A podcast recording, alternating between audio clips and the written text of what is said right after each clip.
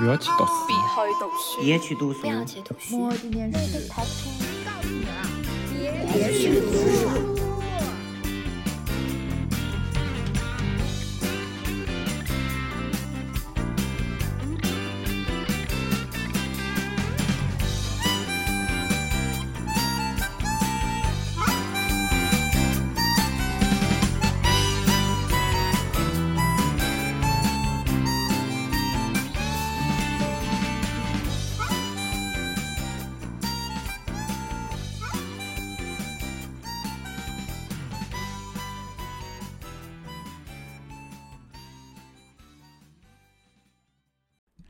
大家好，欢迎来到别去读书，我是你们的 reader 小马，我是你们的 explorer 小孙。本期呢，我们想来聊一聊一个看似很简单，但是说起来就是可以发现很大的个人差异的一个话题，就是你是如何挑选朋友的呢？然后聊起来这个话题的最开始，我记得就是昨天晚上嘛，小孙跟我说。我觉得你朋友也挺多的，这个话题就很有的聊。然后我说不是，我这个人没有什么朋友，我真没有朋友。所以我就觉得很有意思，我们可能会形成一个比较对照的视角，就是朋友很多的人是怎么筛选朋友的，朋友很少的人又是怎么筛选朋友的，以及筛选朋友这个行为是，呃，从什么时候开始的啊？大概是这样的一个想法，我们会。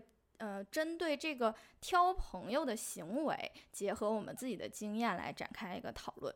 然后一开始，我想先从小孙开始说吧，就是关于筛选朋友，你有什么想跟大家分享的？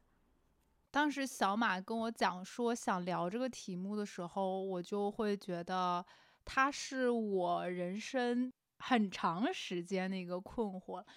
因为就像小马讲的，其实我是一个朋友特别多的人，但我不觉得我的这种朋友多是一种主动社交，就他很多时候是一种被动的一种感觉。嗯，比如说小的时候嘛，肯定就是看你家附近的朋友玩伴啊，然后就是小学、初中的时候，你就看你同桌就是在班级里的位置什么样，你就会结交什么样的朋友，排队的时候什么样。所以我提到这个话题，我回想起来，就是我们。小学、初中的时候，其实很明显就是个子矮的女生在一块玩，个子高的女生在一块玩。小时候，因为我提早两年读书，所以我就在同辈就个子特别矮，然后我永远都是跟那帮矮个子女生一块玩。现在就是基本上吧，我的不同的人生阶段的朋友到现在都是有联系的。不管是小时候门口的发小，还是小学的朋友，包括大学研究生，我都留下了一批朋友。且这批朋友按照我妈说的话，就是都是很好的孩子，然后我也很受他们的帮助。但是呢，我其实自己一直很困惑一点，是因为我的朋友非常非常的多。怎么说？也不说非常多，就是。除了我自己觉得就是我很核心圈的几个朋友，我心里大概有一个很朦胧的一个边界之外，在外围能跟我联系或者是跟我一块玩的人有很多。我想说，你可以给一个数字范围，可能说出来好奇怪，显得我是个很滥交的人。怎么会呢？有朋友多的话是人缘好，就是社交比较活跃嘛。可能在我心里面，就是比较核心的朋友大概就有八个。左右就是是就关系从小到大很紧密的，然后如果你要再往外拉泛一点的话，可能就我觉得二十个可能都有哎，我怎么觉得不止二十个呢？肯定不止，你诚恳一点。我那我真的很想把我那个硕士那个论文的致谢拿出来看一下，三十多个。三十多个，我想也是。你的说出你核心朋友有八个的时候，我就内心已经非常羡慕了。我的核心朋友有五个吗？都说不上。你比如说，我算一下，小时候的发小两个，初中的发小两个，呃，大学的好朋友三四个，然后台湾认识的朋友，你总得就是脱颖而出吧？是不是？再加上研究生阶段的朋友，估计也有个三四个。我觉得，那这么一算的话，好像光核心就是自己的日常联系很紧密的朋友，那都有十个以上了。我日常联系很紧密的朋友，发小一个，就这一个，从始至终。贯彻到底。然后比较好的师姐、师妹、师妹、师妹，算上你，突破六个了，就这些人。天呐，我差点忘了，我研究生阶段还有个很大的一个朋友家庭，就是在于我的师门关系特别好。那这么算的话，就这个肯定不止三十多个了。所以说呀，我应该去卖保险，卖保险、卖房子、卖各种东西都会很好。其实我觉得从一个数量以及平均值来看的话，你是高于平均值的。我可能是大概就是个平均值吧。我觉得可能朋友少的人会比我现在能说出来数量还要少，所以那我们可能会有一个可以参照的视角。那就着这个话题，我就想聊嘛，就是。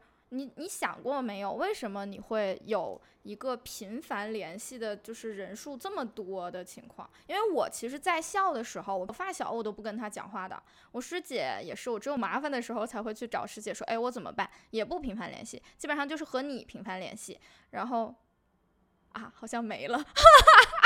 还有就是对我在学校的两个师妹嘛，没了。就是我觉得我频繁联系的人数是很少的。就是我其实不怎么和别人联系，但是你就有一个相当大的频繁联系的范畴了。你有没有考虑过为什么呢？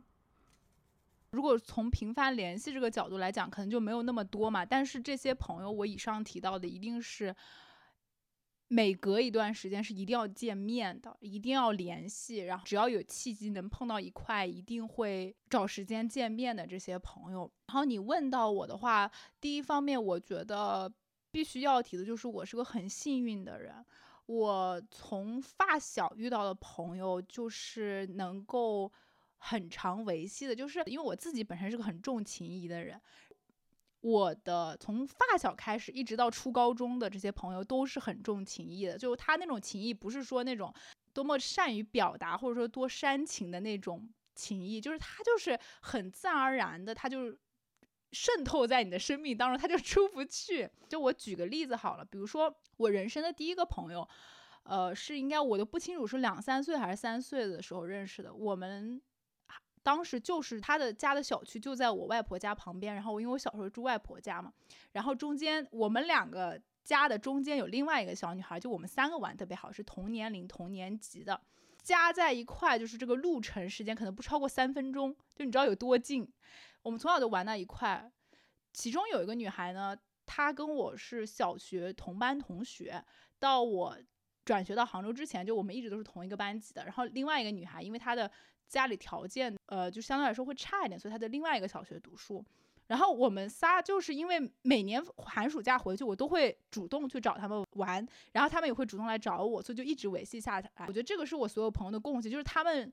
你跟他相处就很舒服，也是很懂得爱、懂得付出、懂得相互的去给予、相互支撑的好的人。所以一路嘛，就即便大家的成长路径可能会有所差异。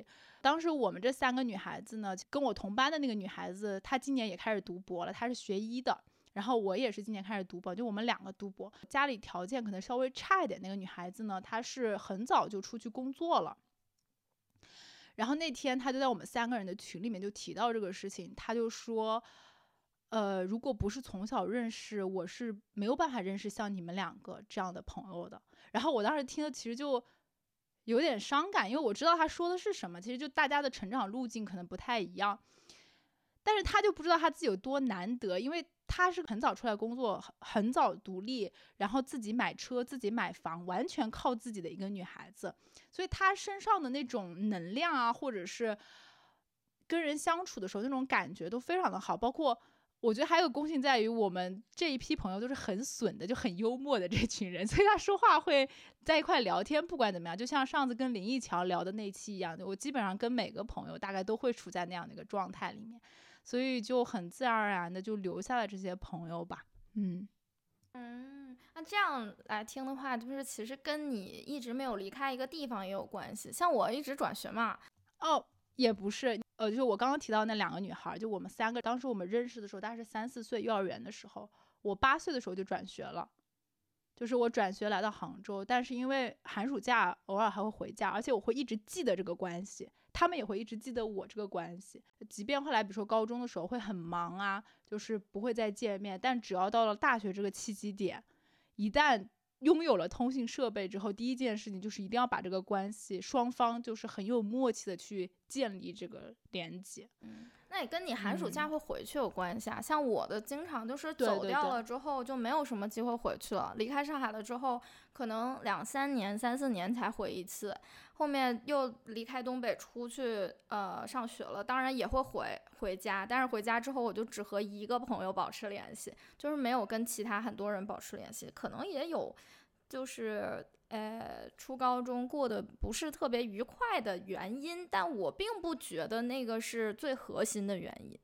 我觉得最核心的原因是我小时候挺讨人嫌的，我一直这么觉得。就是我人缘不怎么好的原因，就是我是一个好恶很鲜明的人，可能是榴莲这一类的人，就是喜欢吃的人觉得特别好吃，不喜欢吃的人就说这是什么狗屎的那种感觉。不管怎么样吧，以前认识的朋友其实不太出现那种我们会主动说，哎，我要选这个人做我的朋友，甚至也不太会主动说我要选择远离他，因为很多时候是呃不受控制的，包括不管是搬家也怎么样啊，都是受爸爸妈妈影响的嘛。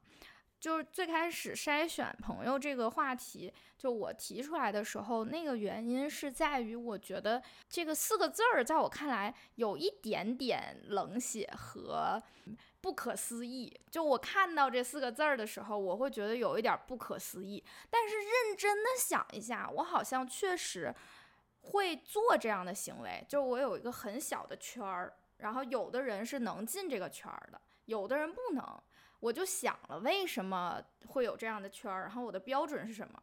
有这样的圈儿，可能是因为我从小就没有过维系太广的人际的经验，我没有像你刚才说的那种很广的维系人际的经验。我可能就是和一个朋友、两个朋友玩的比较好。这个玩的好好到什么程度？就是那种我很早就进入了他的家庭。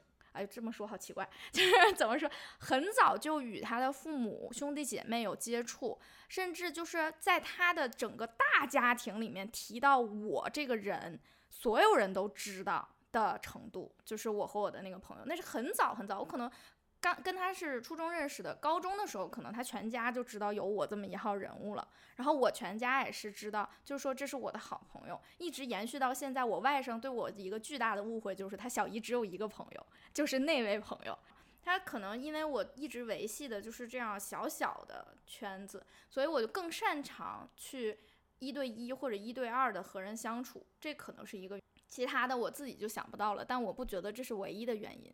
然后还有一个我更想说的就是，那这个标准是什么？就是什么样的人能进我这个圈儿？然后我想了一下，其实一开始是很本能的，就是没有概念。啊、什么样的人会进我这个圈儿？我允许什么样的人接近我这个东西，我是没概念的。我师姐曾经总结过，我年少无知，就是 研究生期间我的交友。我师姐说，你就是那种人，谁要是对你好，你就会感觉到，哎，他对我挺好的，那我要对他更好了。我不觉得这是一个可以拿来筛选交往的一个标准，因为。对我好这件事情，你没有看见对方是什么样的人，他什么性格你也没有好像很关心的样子，他喜欢什么你也不怎么关心，他跟你怎么认识你也不怎么关心啊，就是他对我好的话，我就愿意对他好，其实也不是很成熟的一种筛选方式嘛。然后我就回忆了一下，后面我逐渐开始有意识去筛选朋友，可能就是在友谊上遭受了重大打击之后，人就有意识了，就说。啊，不是说什么人都配得上进我这个圈儿了。那个时候，你就会开始有意识的思考，说那什么样的人是我觉得他应该能进来的？我觉得是有一个这样小小的过程。但是，就算是有了这样小小的过程，我还是依然觉得筛选朋友这个词儿吧，这个概念和这种行为你还是有一点冰冷，就是好像说那。嗯，有的人我看不上，我不想和他交朋友，这是什么呢？在高傲什么劲儿呢？你刚刚讲筛选很冰冷的时候，我就是有一种把自己当成人力资源。我我特别能理解你说的那个，但是首先我们都承认，就是筛选他这个行为，一定是在你到达某一个阶段才可能会产生的。就是你小的时候是完全没有这种概念，你全全靠运气、靠命运、靠缘分，包括这种维系，其实就像你讲的，它也是一种缘分。你比如说，你从上海走了之后，为什么你没有办法去维系？一个很大原因是因为上海太大了。你要知道，我这两个朋友，我们之间来回的距离到什么程度？就是比如说，我在家里面被我老娘骂了，就是中间那个人他是能够听到我老娘骂我这个事儿的，就你知道有多近。所以他这个维系，他他没有这个地理空间的距离。然后初中的，你比如说林奕乔，为什么？为什么我们两个能依然保持这个联系？因为从我们家那个厨房的窗户都能看到林奕乔他爸每天晚上看的电视是什么，你就知道有多近。所以加一条，那个地理位置也是很影响你交朋友的。基本上我两个的这种就童年时候的交友关系，它就是就跟请回答一九八八是一样的，就是你们这群人，然后在这个地理空间里面，然后形成的。你刚刚讲到说。你在研究生阶段的时候，别人对你好，你就会把他当成朋友。我跟你一模一样，但是我其实有点调换过来的。然后这个事情也是我去年到这个阶段才开始领悟到。我相信你肯定有过同样的经历。我在大学期间的时候，因为我高中的时候，为什么就刚刚在描述朋友的时候，其实跳过了高中这段，就是在于我高中有很不好的经历，它不是一个很美好的回忆。这个高中到了大学阶段，我不知道是因为高中受过这样的创伤，所以你在大学阶段的时候特别会看眼色，所以你对这个人际关系的维持其实是很被动，就是也是主动的，但是你在关系里面，你恰恰是一个被动的角色，就是你会去选择。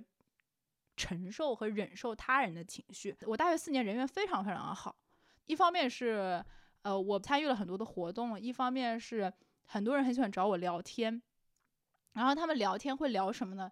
聊自己情感上的问题，聊自己学习、事业。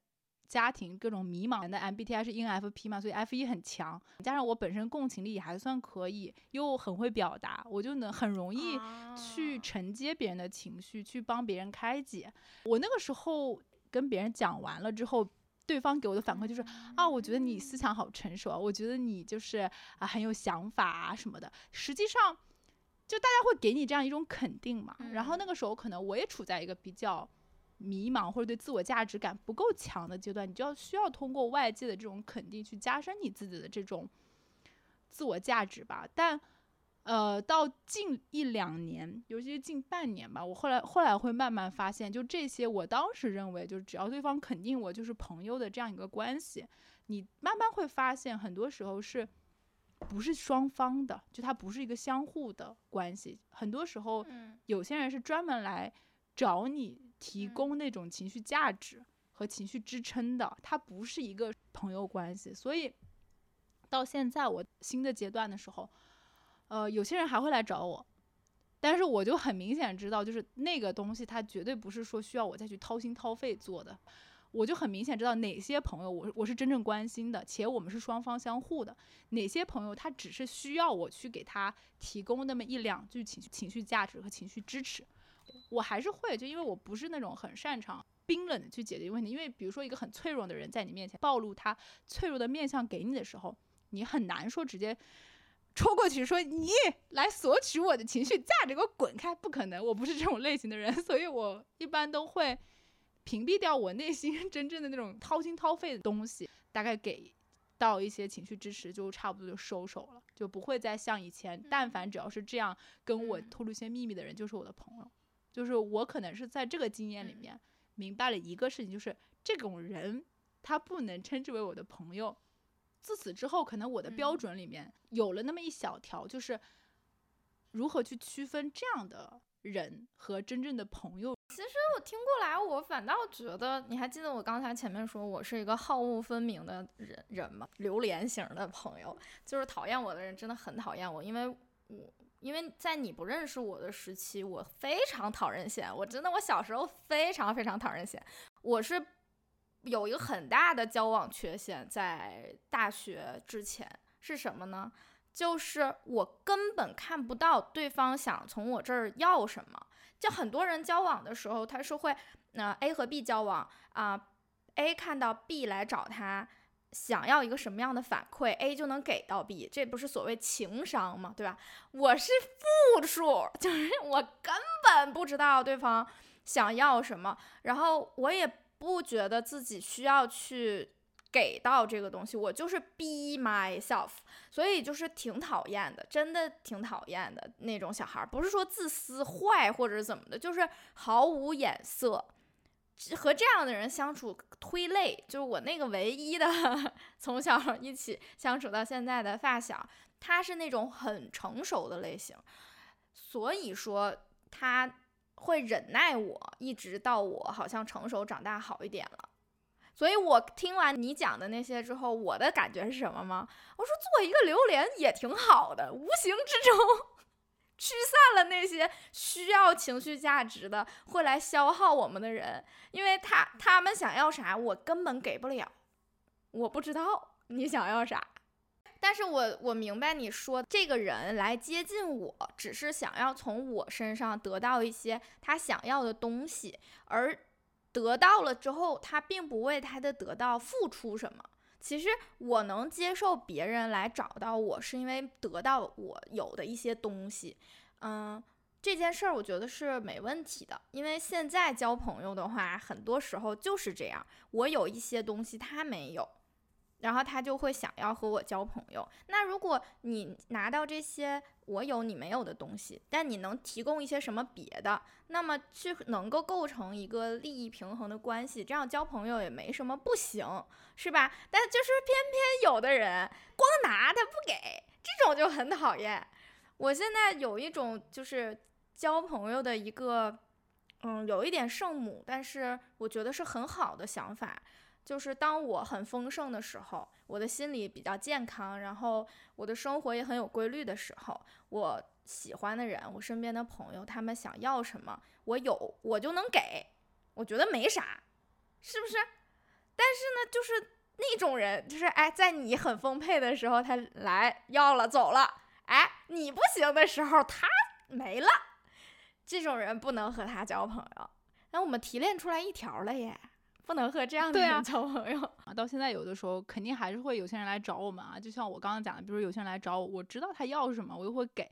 就是这种关系和这种人，他不会被划分到朋友的类别，他在我这边就属于积功德的这样一个对象，你懂我的意思吧？就这样的人，真的，我我曾经把他们归为朋友这一类，但是近些年的成长经历下，就这些人断然不会被我归类到朋友这个概念里面。再也不会了。其实刚才讲到那儿的时候，我我想到一件事儿，就是总结一下前面我们讲的啥。前面我们其实聊着聊着，那就不不自觉的提炼出了一个标准，就什么样的人我们可能就不和他们交朋友，或者说维持一个体面的社交的点头之交的关系。但是呢，我们心里清楚，我们也相信对方心里也清楚。就是我刚才因为想到这个，所以我想到另一件事儿是什么？就是。有这样的行为出现，我会远离。这个这个道理好像是很自然的。那哎，有没有反过来的可能性？就是做这样这样这样的行为，我就想跟他交朋友，然后我就想到我可能是我欣赏的人，我会去会想要去和他交朋友的。但是就是。你欣赏的人，他不一定欣赏你，然后有可能你欣赏的人，他最后只是想跟你来一个就是点头的关系，就是有这种可能。你当你主动出击的时候，有的时候你甚至是交不到什么朋友。但是运气好的就是当你主动出击，然后我觉得我很欣赏他，嗯，我想跟你交朋友，然后啪就对上了。你有这样的情况吗？你刚刚讲的，比如说我看到一个人我很喜欢，然后去主动接触他，哦，我有过，然后这些人。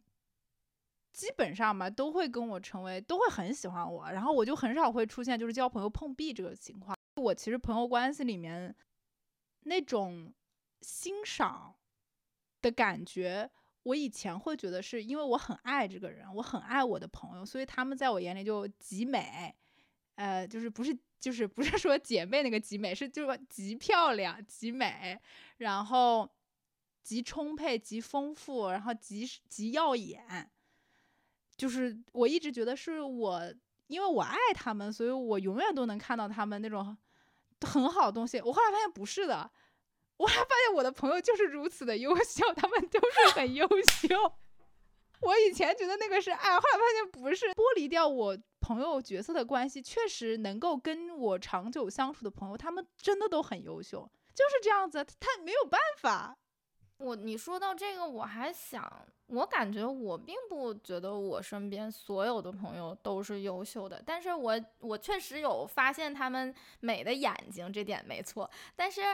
会有一些大家看起来，甚至我我妈妈有，因为我妈妈是一个较为能够作为公立标准的代表的一位，就是涉世很深的女性，她有的时候就会对我的一些朋友的发展情况有一点点就，哎，这孩子为什么要这么来？我说我说那为什么肯定是幸福啊，对吧？我妈就幸福，幸福能当饭吃还是能当钱花？就是会有这样的朋友嘛，但是。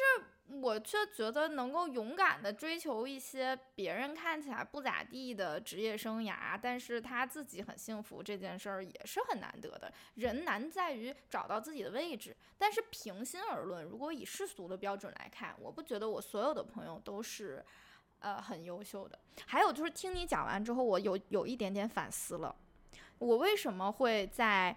不同的阶段会失去一些朋友，我现在明确的知道，不是我说我去筛选了他们，而是我好像从小到大过于习惯分离这件事情。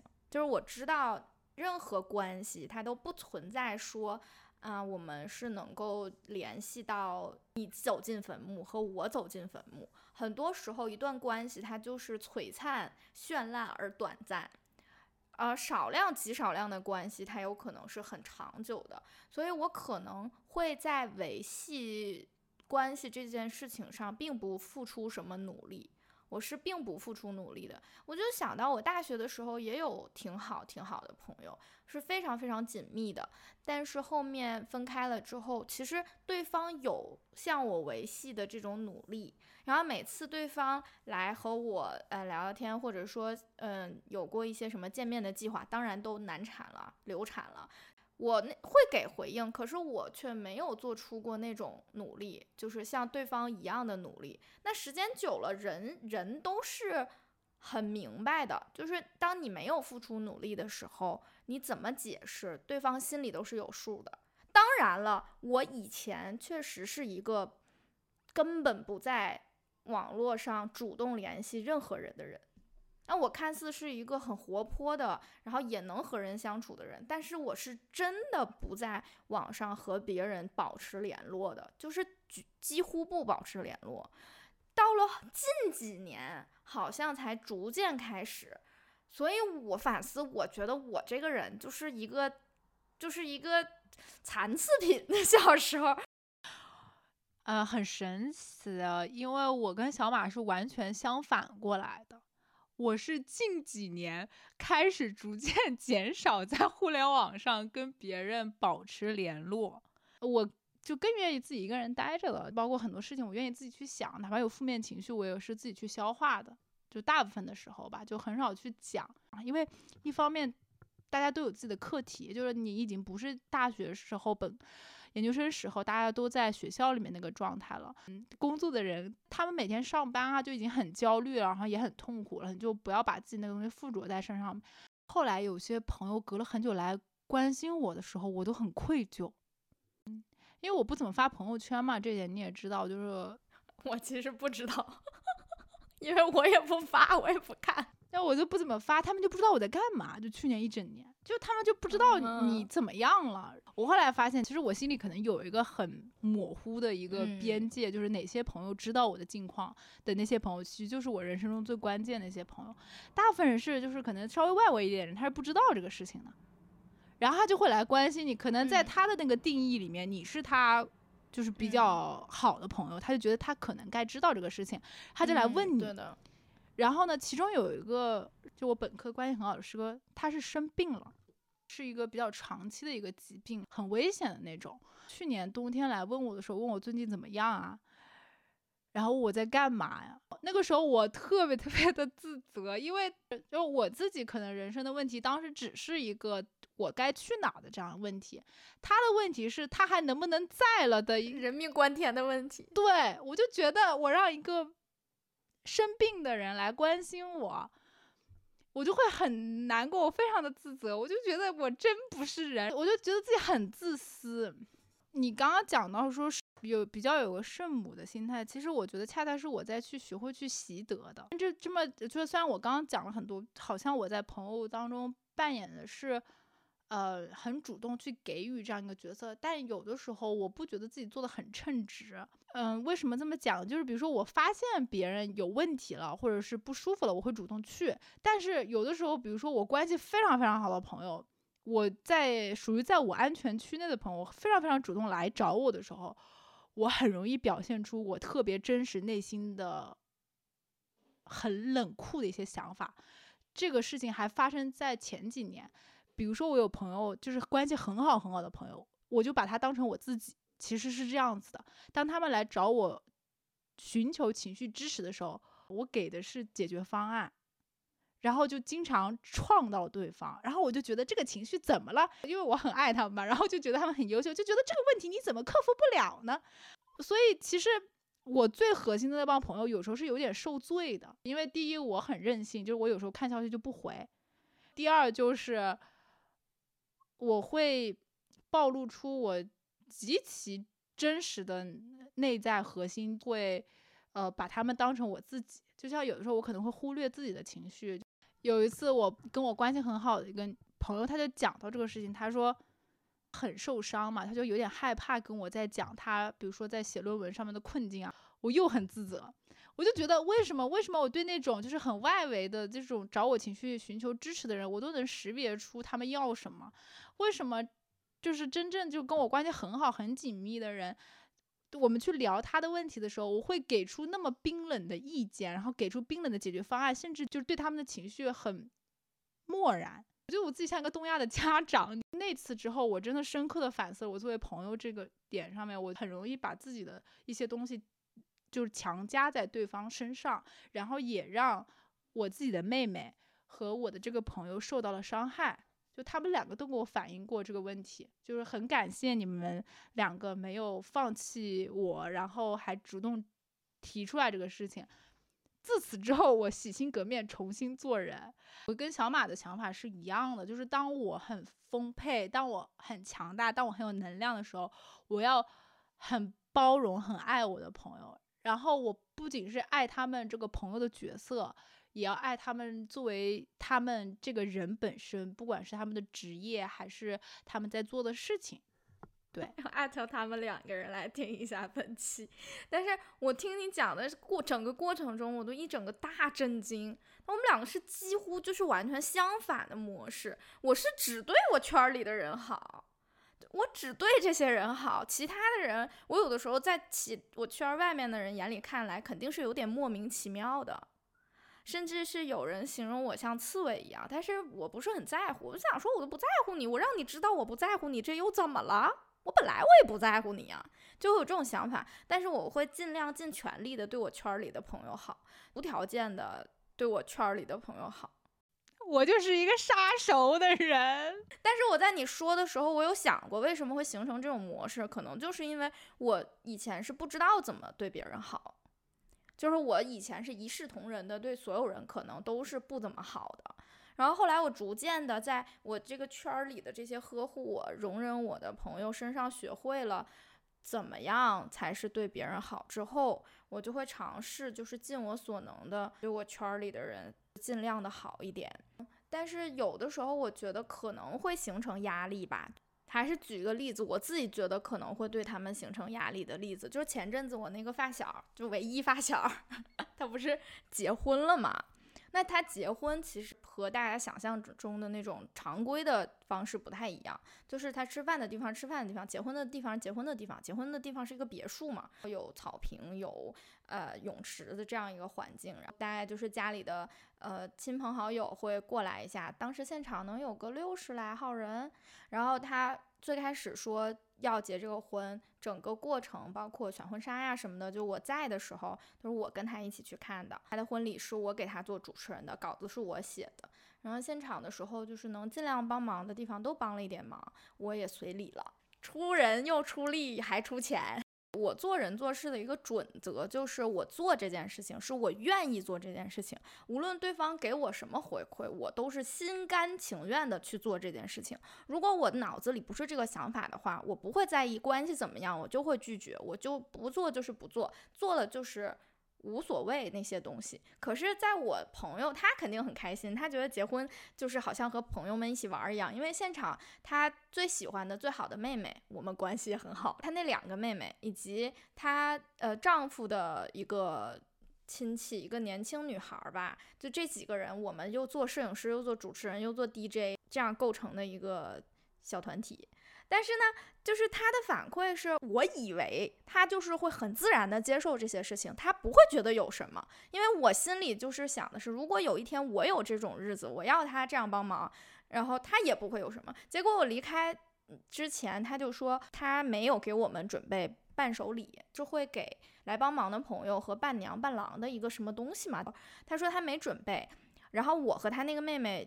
因为我那几天吃席吃的浑身都是油，然后我只带了一套衣服，然后我就私底下看另一个妹妹说，要不我们哪天一起去逛街买衣服吧，因为我没有衣服穿了，这个问题很严重。然后我们俩就约好了，结果那天这个事儿就被我这个朋友知道了之后，他就带着我们两个人一起去逛了商场。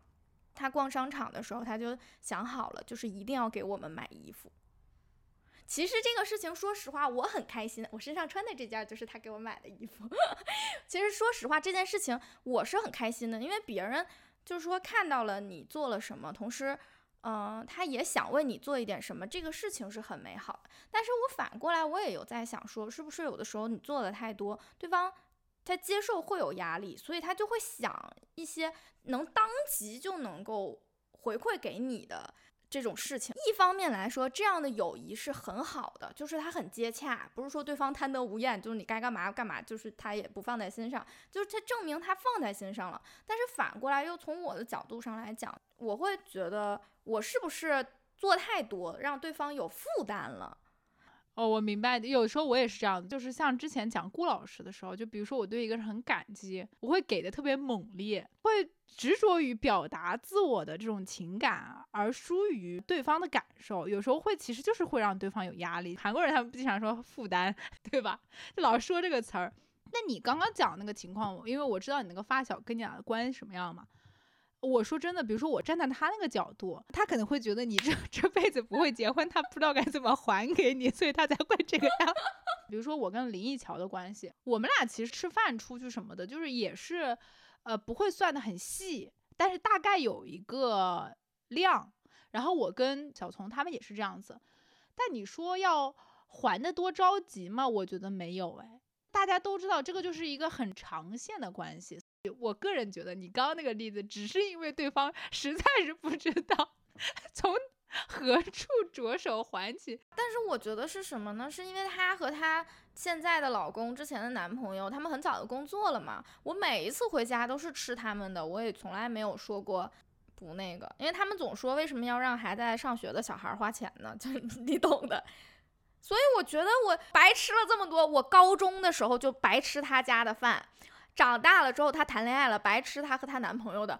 到我发光发热的时候，我为什么不去做？我也是这样子，就我工作的朋友们，每次出去吃饭都是说他们请客。之前我带着林一桥跟小马见面的时候，也是带着一个朋友，小马请了我们俩。得亏林一桥最后做了个播客，也算 浅浅还一下吧。因为那个时候是我上班嘛，然后我就觉得说，既然我上班，反正你们都来上海了，那就我来付吧，就这么想的。包括后来你在北京上班的时候，我那时候也是学生，然后那时候我记得国庆的时候也请我吃了饭，我记得的。那因为我还是在上班嘛，哎，我上班的短暂岁月，你吃了我两回，你运气真好啊。对。讲到这个，我突然想到一件事儿，就是可能在我看来，因为我是一直是很本能的交友嘛，可能在我看来，就是我愿意呃这样花钱，然后我不会怎么想的人，我就会放开闸口，可能这就是我呃想要交的朋友了。你知道人都不是傻子的。如果我就遇到过有一个师妹，我跟她不熟，她入学的时候我还在台湾，然后她老早听说我之后就一直私私联我，跟我说啊怎么怎么喜欢我，怎么怎么想见我。然后我真和她出去见面，那一整天从头到尾都是我花的钱，一整天从头到尾。哎，这个事儿也不是没发生过，它也是发生过，但是之后我就再也不和这个人相处了，因为我觉得这个人有一点点，嗯，他不在我的范畴内，因为我也不认识你，是你主动接近我的。出门的时候，虽然说我说我是师姐，然后我肯定要好好对待师妹，是因为我的师姐也这么对我的嘛。可是我这么对你了，你，然后你就，你懂的，你就不值得的话，那你就会和他疏远。但是你心里判断的时候，其实这个东西和对方的行为反馈究竟。具体细节落实到何处倒也没什么关系，就是你本能的会觉得说，哦，这个钱花在他身上，我觉得不太舒服；但这个钱花在他身上，我觉得还行，不难受，还开心。嗯，其实这一点，我觉得刚好小马其实就说到为什么我今年开始思考这个问题。今年我们很多本科的朋友、研究生的朋友，因为。有一个结婚高峰期，就是在我们这个年龄层里面，所以就见到了。说很多比较外围的朋友，可能在我年少不懂事的时候，就会觉得是朋友，当然不是在我模糊的边界以内的。但是你就会觉得啊，我们一块玩的很开心啊。当时就会觉得，只要我们俩能玩的开心，我们聊得来，我不管你是谁，啊，就觉得自己可是个更能包容的人，就什么人。只要我们俩能玩得来、玩得开心，我们就是朋友。我曾经就是这么认为的。然后他这次就不是撞到我了吗？其实撞到我的点呢，也是小马讲那个，就是我可能觉得他有点打秋风的意思。当下的我来讲，我是能够处理的，就是不绝对不会让这种事情发生在我身上的。但他是一个旧的朋友，在过去那个时代来到的一个 产物吧，所以那种情感关系去。带入到你的生活接触当中，日常生活当中，你还是维系了之前的那个模式，所以我当时就就没有拒绝。然后后来我就跟小马聊了这个事情，也是他那个时候问了我一个问题，我就跟他说，我说我我跟这个所谓的朋友本身就不是一路人，然后我就大概说了几个点，因为除了跟他过去玩的好，然后他那个时候也很照顾我。呃之外，我就会觉得跟他确实没有什么。更多的这种交流，也不会觉得他这个人是我很欣赏的人。这样子，我跟小马讲这个事情，然后也跟他说了，我说：“哎呀，我好生气呀，我怎么没有制止他打秋风这样一个事情？”我跟小马一样，就是有些人我是愿意的，有些人我是不愿意的。就他明显那个不愿意到让我觉得他有一种欺负我的感觉，就是你让我真的觉得很被伤害。就不仅是。钱的事情，他后来包括一些态度啊，什么东西，跟小马讲描述了一下。小马问了句：“你们俩不是一个世界的人，为什么你跟他是朋友？”大概就是你就你知道他有很多不好的地方，你为什么跟他还成为朋友？从那一刻开始，就就这个朋友关系，不是说反思对方啦，就肯定是反思到我自己身上了。第一，我觉得我当时没有防御，没有这个防守的动作，保护我自己的利益。第二，我就是觉得。我以前交友的很多观念上有一定的问题，就是我会认为，在朋友关系里面，这个人对我而言，他只有一个角色，就是朋友。所以只要我们能玩得来、玩得开心就可以了。但其实剥离掉这个朋友角色之外，这个人在我这里真的就没什么。然后那天我也是跟小马讲，我说，自此之后，我如果要再交朋友，这个人一定是要我真的很欣赏的，或者说。我会觉得他跟我是能聊得来的，不是除了酒肉玩乐 之外的之外，我们仍然是能够进行深度交流的。因为这个人他其实，如果他是互联网上的一个人，如果他是一个男的，他在现实生活中被我碰到，他发表那些言论，他一定会被我骂，是这样的一个人。所以我后来我我对我自己也是很不解，就是我为什么会让这样的人在过去成为我的就所谓交友圈里面的一个人。其实是有深刻反思到我自己的。如果我很爱我这个朋友，且我很爱他剥离了这个朋友角色之外，他这个人本身，那证明他但凡走什么样的道路，我真的会一往无前的支持他。就像小马讲的，比如说我很支持你这个为人本身，你即便选择这个在世俗意义上不那么体面、不那么所谓高得力的位置，我们仍然会为你鼓掌。那当然，大前提其实也说明我们是相似的人嘛。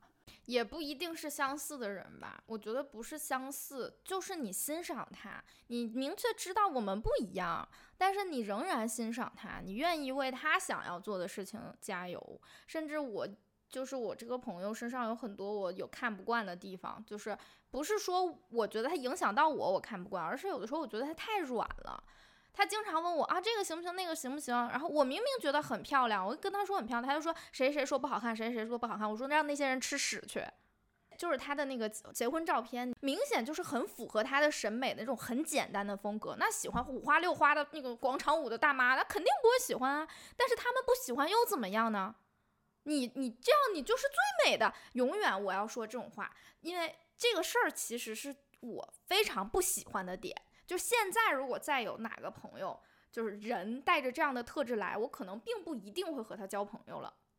但是那是因为呢，我跟他有长久的友谊，嗯，而且确实要报恩，我觉得，因为我还是榴莲阶段的时候，他包容了我很多，所以。我就觉得说，可能要支持这种东西，但是其实是不一样的人，你懂得那种很复杂、很纠葛的情感在这里，它其实不属于是否要筛选朋友的范畴了。那我现在交朋友，我都不太交那种会结婚的人。我发现我以前就是交朋友有一个特质的，我好像之之前还总结过这个规律，就我我个人认为人啊。真善美，他三个里面，但凡只要占一样，这个人我就可以相处。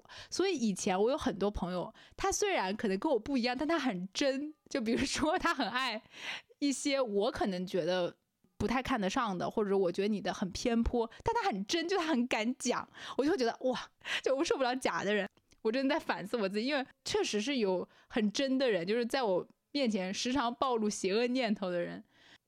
我后来发现自己其实就是看热闹，当那个东西真正它贴到你就跟你相关的时候，你才会发现这个东西是不行的。我觉得我以前可能就有犯过这个毛病吧，所以我后来还是会认为，呃，我还是要跟自己觉得是好的人、是善的人在一块儿。真不行，得真善啊！你哎，那我们倒是挺不一样的哎。我是到了博士阶段了之后，我突然意识到一件事情。就是，嗯，真小人是比伪君子可爱的多的。我愿意和真小人交朋友，是绝对不会和伪君子有什么密切联系。你真的会跟？真小人交朋友吗？我有跟真小人交过朋友，就是发现后来不行。我我是能接受真小人，但是我和真小人交不成朋友，因为我这个人太挂脸了。就是哪怕那真小人是那个老师、青年教师或者是什么，就是你参与的什么会议的负责人，我真的就挂脸，全全写在脸上。其实这个跟择偶是一样的，就你在选择朋友的时候，不要选择那个只对你不小人的人。你应该选择他本身就不是小人的人，这个点真的很重要。我有给大家血淋淋的教训。我以前觉得就是海纳百川，有容乃大，你知道吗？就是那种我觉得自己我就是这个世界上最特别，什么样的人都能跟我成为朋友，觉得自己可好了，觉得自己是那种很会就是发现这个世间有意思的点。我以前就是那种乐子人，有些真小人，他身上会有那种。因为真加上有一点邪恶的那种感觉，他整个人其实是有魅力的，加上一些语言表达能力的加持，有些人就是很自然被吸引。后来发现，真正能跟你维持长久且真正能进入你心里的关系，最终仍然是真善美的人 进入到了我的心里，并且你在随着慢慢长大之后，你会发现有些人的品质就是金子一样的品质，那种在。小的时候，教科书里面的，你觉得甚至在青少年时期觉得很无聊的那种品质，是人生最难得的东西。我跟小马有共同认识一个我本科的朋友婉莹，我这次也见到他了，也是有契机，这次就碰到了，就一定要见到的朋友。就四五年没有见吧，就是我们也时常线上有点联系。我再见到他的时候。呃，虽然我们曾经有些朋友，他已经变了，的，我可能也是慢慢在学会分离和变化的这个事情。我以前觉得，只要我努力，我不会觉得这世界上有什么东西太能变。但其实有些东西就是会变的，在朋友关系里面。然后我这次看到婉莹的时候，我很感动，因为他已经工作四五年了，然后他是一个记者。你就再跟他聊的时候，一方面你第一点，你感受他那种在这种情感关系，在自己的事业上面获得到那种成熟感，甚至有一点点的沧桑。就是你知道，一个曾经在大学的时候一直在说自己要恋爱、要恋爱的、谈甜甜恋爱的一个女孩，跟我说她这辈子再也不想谈恋爱的时候，那种内心有一种酸涩感。第二，你知道我看到他，我会觉得他多难得吗？就我当时大学的时候，觉得他已经很难得，他是很有生命力的一个人，他很正义，很义气。等我们二十五六岁的时候，我再看他，他还是那样的人，我整个两眼放光。我当时就恨不得他给我讲一些事，我恨不得给他起立鼓掌。就是像这样的朋友，在你可能在年纪小一点的时候，他身上有些特质，你会觉得正经、太古板。甚至太刻板，那个东西你到后面你会发现很难得很难得的，它比那种一闪而过的才华、才气和个性要难得的多得多得多。是的，不变是最难的，有它还没有那么难，就是你小时候有还没有那么难，因为大家其实都受差不多的那种品质的那种要求和影响嘛，有还不难，能一直不变是最难的。是的，所以说到筛选朋友的标准，可能这样的人有这样就是金子一般品质的人，可能在我心里我会慢慢去真的去珍视他们，而且会如果有机会还能遇到这样的朋友的话，我可能会觉得那个就是真正能够成为朋友的人，自然而然发生的话，嗯。我感觉大家逐渐有一个成熟的人格之后，其实是不太会把那一面表现出来了。不，你很难发现，就是可能他内心确实是这样的人，但是外在可能是看不出来的。因为人和人之间或许有很多了很多试探的过程，就是说你在想说，在这个阶段我能不能跟他做到这一步？然后有的时候你可能，我现在有一种感觉，我自己挺难受的，就是。我已经觉得对方，嗯，我很欣赏，然后我愿意和他成为朋友，对方也有意愿和我成为朋友。那我们在交朋友的过程中，有的时候会发生一些行为，就是让你会怀疑说，我大概进行到这个进程了，他可能不是这么想的，或者说进行到这个进程了，发现哎，他好像不符合我想。要交朋友的类型，哎，又这样，所以我有的时候我会在一个人身上会有那种，你知道什么感觉吗？就是青蛙爬井壁的感觉，就进三步退五步的感觉，常常会有这种感觉。有的时候我会有一点疲累，我心里会想说。这个玩意儿什么时候我能爬出这个井，跳上岸，获得那种踏实的感觉，获得我和老朋友在一起踏实的感觉？现在我又有点想通是什么？这个井有可能永远你都上不去，你就得接受现阶段你交朋友 就是你进三步退五步。我跟小马曾经是那种。对待外界陌生人可以做到极其赤裸程度的两个人，我我到现在为止没有见过比我们俩更赤裸的两个人了，就是赤条条的两条人在街上狂奔。就即便现在做播客，我觉得我们俩也有这个特质在里面。我能发现我自己身上一点，就是我现在。很会有一个壳在外面，就即便我自己也是这样，就说出来的话一定还是真实的，也是真诚的。但是你可能有一方面是你的历史和你的经验多了，你不是就是你身上这个皮肤的裸露程度，它没有办法把你暴露彻底，这是一方面的原因。第二方面原因，你就会觉得我没有必要跟你讲这个，就是或者说咱俩没聊到那儿，我不需要。但我跟小马两个人是什么程度？就是以前比如说我们俩刚遇到一个人，大概这个人。比如说我们俩刚认识，早上晚上他大概就知道，呃，我们家的各种各样的情况，复杂的家庭。但现在我估计大概就会只能，可能就会往一些外围的东西去聊了，就好像是很自然而然发生的。当然，比如说再提到原生家庭，仍然能够提，但是你不会像以前那样急于暴露自己，也也不好说。我觉得暴露自己这件事情，嗯。我自己总结是两点，一个是早期的我会非常渴望被理解，非常渴望别人能够理解我，但是我现在仍然是一个不惮于暴露自己隐私细节的人。这个不惮于暴露，是因为我觉得我不在乎，就是我说了我不在乎，你可以背后骂我荡妇，OK 没问题；骂我蠢货，OK 没问题；骂我空有其表，一点问题都没有，随便你到我面前来说都可以，都可以。反正就是怎么说呢，就是以前是渴望被了解，现在是。不那么在乎了，所以我想说这件事情是什么？就是我从我自己身上体会到的，即便我的行为模式没有改变，我的心理动因也已经改变了。所以有的时候你看到某一些行为模式的时候，你也不会去觉得说，哎呀，他这个行为很好，他这这种为人处事的相处让我觉得安全，你你就你就能够肯定他的内核了，就是因为你看不见。这是一，还有就是有和你不太一样的一点，我现在觉得有的人啊，他根本看不懂，有的人他是看不到我们这种人的好的，你怎么都没有用，他看不懂，可是你怎么找到能看得懂的人又很难，而且还有一点就是他看得懂。也不代表你们有可能成为朋友，是就是这样。但我不知道为什么，我到现在我会仍然觉得我能识别出同类，就是能够互相读懂的人。我可能是一种很乐观的想法嘛，但是我很赞同小马讲的第二个点，就是看不懂这个事情。就像我刚刚提到的，我之前迫切的需要通过跟外界的互动寻求一种自我价值感。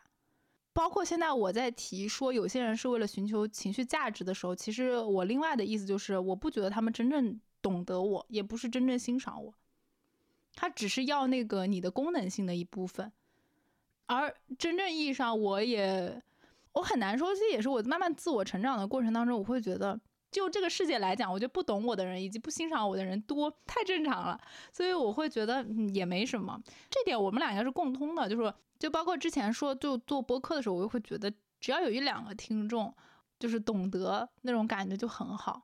有啊，那就很好。如果没有的，我不相信没有。对。我觉得他们能得到他们想要的东西，这是不能干涉的，就是发射出去了，你不能干涉别人是怎么接收的。这和你在这个世界上作为一个人存在，你不管你在任何的集体里，你已经进入这个集体，你干涉不了别人怎么看你的。所以我比较消极。其实说实话，我对这方面有一点消极。我反倒是积极的时候，我不太会主动去选择，我一般都是被选择的。当我想法变消极了以后，我其实更能更勇敢的去和呃别人表达我的喜爱，包括发射善意这种事儿。但是有的时候你会你会觉得有屏障，就是我觉得筛选朋友这个事情到后期已经变成了。有点像一个机制，你并没有说有意的去设置一些障碍，或者说你有意的去设置一些评判标准啊，什么抽烟的人我不和他交朋友，什么那个啊说脏话的人我不和他交朋友，你倒不太会设置这种屏障，但是他就是有，他就是有，哪怕你做出了那种别人看似你很友善，你很善良，你你不计回报，你掏心掏肺的事儿。但是可能在你心里，你都不会怎么样，也是一个例子。前阵子有一个学妹，就别的老师的硕士生，她已经毕业了，已经毕业读博了，在外面。然后这个女孩，她当年申请博士的时候，因为我们一起为会议工作过，所以她就来找过我，跟我聊一下，就是说问一些经验啊，她有很多问题。然后我一直以来都是什么呢？不管是认识的师妹，不认识的师妹，网上找到我的师妹还是怎么样？我想到的是，当年 我没有人这样帮过我，我愿意这样去帮助他们，特别是都是女孩子，我会更愿意去帮助他们。就作为一个女性前辈嘛，这个事儿发生了，但因为在我身上这太平常了，所以我都已经不记得我跟这个女孩讲过什么。我只能说，我可能就是我没有对她多好一分。我对所有人都是这样。没有对他多好一分，然后，但是他现在开学二年级了，他突然假期的时候联系我，联系我非常郑重的，还用您来称呼我吧，写了老长一篇子了，我那个信息量太大了，我一下没有处理过来，你知道吗？我当时的反应是，难道是我给他推荐到他老师那儿的吗？写出这么长，这件事件发生了，如果是以前，可能会。因为我曾经付出这些，我的行为有了一个行动上的回应，虽然他已经晚了一年多两年时间。如果是以前的我，我可能会觉得心理上迅速的这个关系拉近了，但是现在的我，就是我会觉得这件事情啊，好，那就是这样发生了而已。还有一个前提就是，这个女孩我其实我也蛮欣赏她的。就是最开始的时候，你在说筛选有点冰冷的时候，我也开玩笑说像人力资源嘛。其实你到后期的时候，筛选也是一种精力上和你这个圈子，你也是。有点像管理，然后我们两个两 讲了两个特别生硬的两个词语，因为它一定是有饱和度在里面的。你的交友圈子，我不觉得你的这个真心，我其实你应付不了太多的人，就或者说你给不了太多的人。我说实话，你刚刚讲的这些话，就我特别能够理解。我肯定就会像是那个女孩一样，就是比如说谁帮了我，我真的会发自内心感激。但是你你相信我。我也不是想跟你做朋友，就在我这边也相当于是种发生过的。我我不会求你记住我对你的这种感激，也不会求你我们俩要建立一个多深的连接。它就是我们两个之间很美好的这样一个互动。然后我很感激你，也不是说筛选这个行为吧，它更像是一种你好像自然而然的，你不会再去寻求跟其他人多么深刻的。然后紧密的那种关系好像就没有了。很多时候聊得来，在某一方面可能你聊了聊得不错，然后他就是那样了，就不会想太多。我我知道，我当时他跟我联系这个时候，我也没觉得对方想跟我怎么样。我我其实根本就没考虑他怎么想的，我就是只是看到自己，我就会觉得说哇，这个人人的变化真的是很明显的，就是早先你会。觉得说，哎呀，你很想和他拉近关系，我就会主动了。我在关系里还是就是说我可能联系人不主动，但是我在建立关系这件事情我还是还可以现在。但是呢，就是你忽然发现其实变得很快，我两年前还不这样呢，就他其实变得有点快的。然后这个事儿发生的时候，我在那儿我就会觉得说，天呐，就是我有一点点。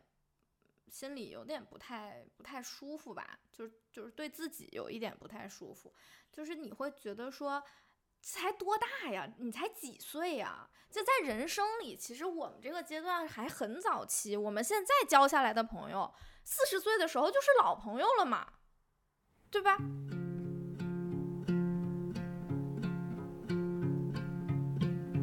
？When the rain is blowing in your face. and the whole world is on your case. I could offer a warm embrace to make you feel my love. 我会发现人的这种心理的感觉，或者他的这种认知，肯定就是在朋友这个定义上面，他一定是有差异的。肯定有啊，所以我是圈子很紧的类型，我的画圈画的很小很紧。一方面是受过伤害，还有一方面是我确实是非常沉浸于深度交往的类型。如果我判定这个人，我我不能和他深度交往，就一对一的深度交往啊，那么我可能就后续会努力的不去和他维护朋友关系，我会去拉开距离的。所以这也是我的一个筛选标准，就是我真的只交往能深度交往的朋友。不管是兴趣爱好，还是什么基于一个很抽象的哲学话题聊三四五六七八个小时，还是说你跟他就是可以总一起吃饭，总一起逛街，总能够见面，然后这种我也觉得是深度交往，就是我只和能深度交往的人交朋友。有的人会去经营和管理自己的人脉，但我我不太会去管理人脉这个东西。我感受到我是对方的人脉了之后。我可能就和他会保持距离，所以我的朋友圈画的很小很小，然后我的朋友圈里就是我愿意无私奉献的人们，就是就是可以说到无私奉献，那很有安全感的，所以他更不可能圈子画太大了，那画太大的话，那就出问题了，就很严重啊。说你说筛选朋友，我其实有一点一直都很明显，任何虚伪的、功利性的那种人。在我眼里，就是完全，我就完就根本就待着难受。我经常跟那种人发生矛盾，甚至是冲突。不要说就是脱离朋友圈之外吧，他可能对我来说，他是一种敌对对象。我明白，比如说很多人，我们去聊的时候，搭建人脉这个过程，就比如说，尤其是可能在学术圈内部吧，他会有一个所谓的向上管理、向下管理，还是一个评级的这种人脉支撑，寻找合作的，这种各种术语多的是。你就小红书上搜一大堆，我非常非常鄙夷那种就是完全功利化社交的人。我就觉得人跟人之间的相处一点真心都没有，我我真的无法接受。就在我父母眼里吧，或者是在我很多长辈眼里，都会觉得我情商很高。确实，确实是的，就会觉得，比如说从本科，不管是遇到的什么前辈啊，还有老师什么，对我都很好。就如果按照小马刚的描述来讲，对的来讲，就其实我觉得我是个人脉挺多的一个人，也挺广的一个人。但我不会觉得自己是功利化社交，因为我每次真的是付出真心，就是我基本上所有的前辈老师，我能够去建立关系的，都是我真心觉得那个关系是真的，然后我真的很喜欢的老师，然后也是我很钦佩的老师。但凡有点动摇的和怀疑的，我基本上后来就淡了，也会远离。有的时候其实你继续维系嘛也没有关系，但是我会伤心。我也是，常常在朋友啊、老师啊那里感到伤心。有的时候，很多的关系，尤其是向上的，他会往下走的时候，是人成长和祛魅之路。那个祛魅之路，有的时候你你还可以维系这个向上的关系，但其实你就是伤心啊。他你会看到那个曾经非常天真的你自己，然后非常相信的你自己，站在那个路口，你就没有办法接受嘛。所以。呃，我是个人脉很广的人，就是可以这么讲。但我觉得我真正去交往的，真的是我很欣赏的人，然后我很愿意去做的人。我真的很讨厌那种功利化的社交，然后那种东西让我觉得根本就不是人，是一个个的木偶，我不太能适应，我受不了。我其实我比较能理解，就是我觉得可能有的。有意想要维系人脉，但是像我一样在交往上能量没有那么多的人，他可能就只能选择这样的路，就是他要有维系个人关系，但是他没有那么多社交能量去跟每一个人都走心，所以他只能会去做那种很空洞的、很模式化的交往。但是我是很佩服的，因为我确实做不到这一点。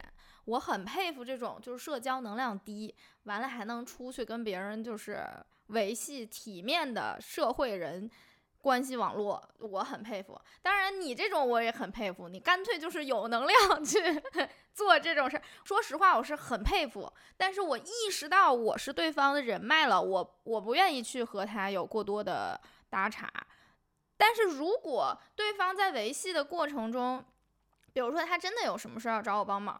那这个事儿我能帮，我无所谓的，他不会有害于我的，我也还是会去帮。但是我心里会很明确的知道，他把我当成一个人脉来相处。那其实有的时候，如果这个人已经跟我很亲了，那我可能会很伤心，反倒会疏远。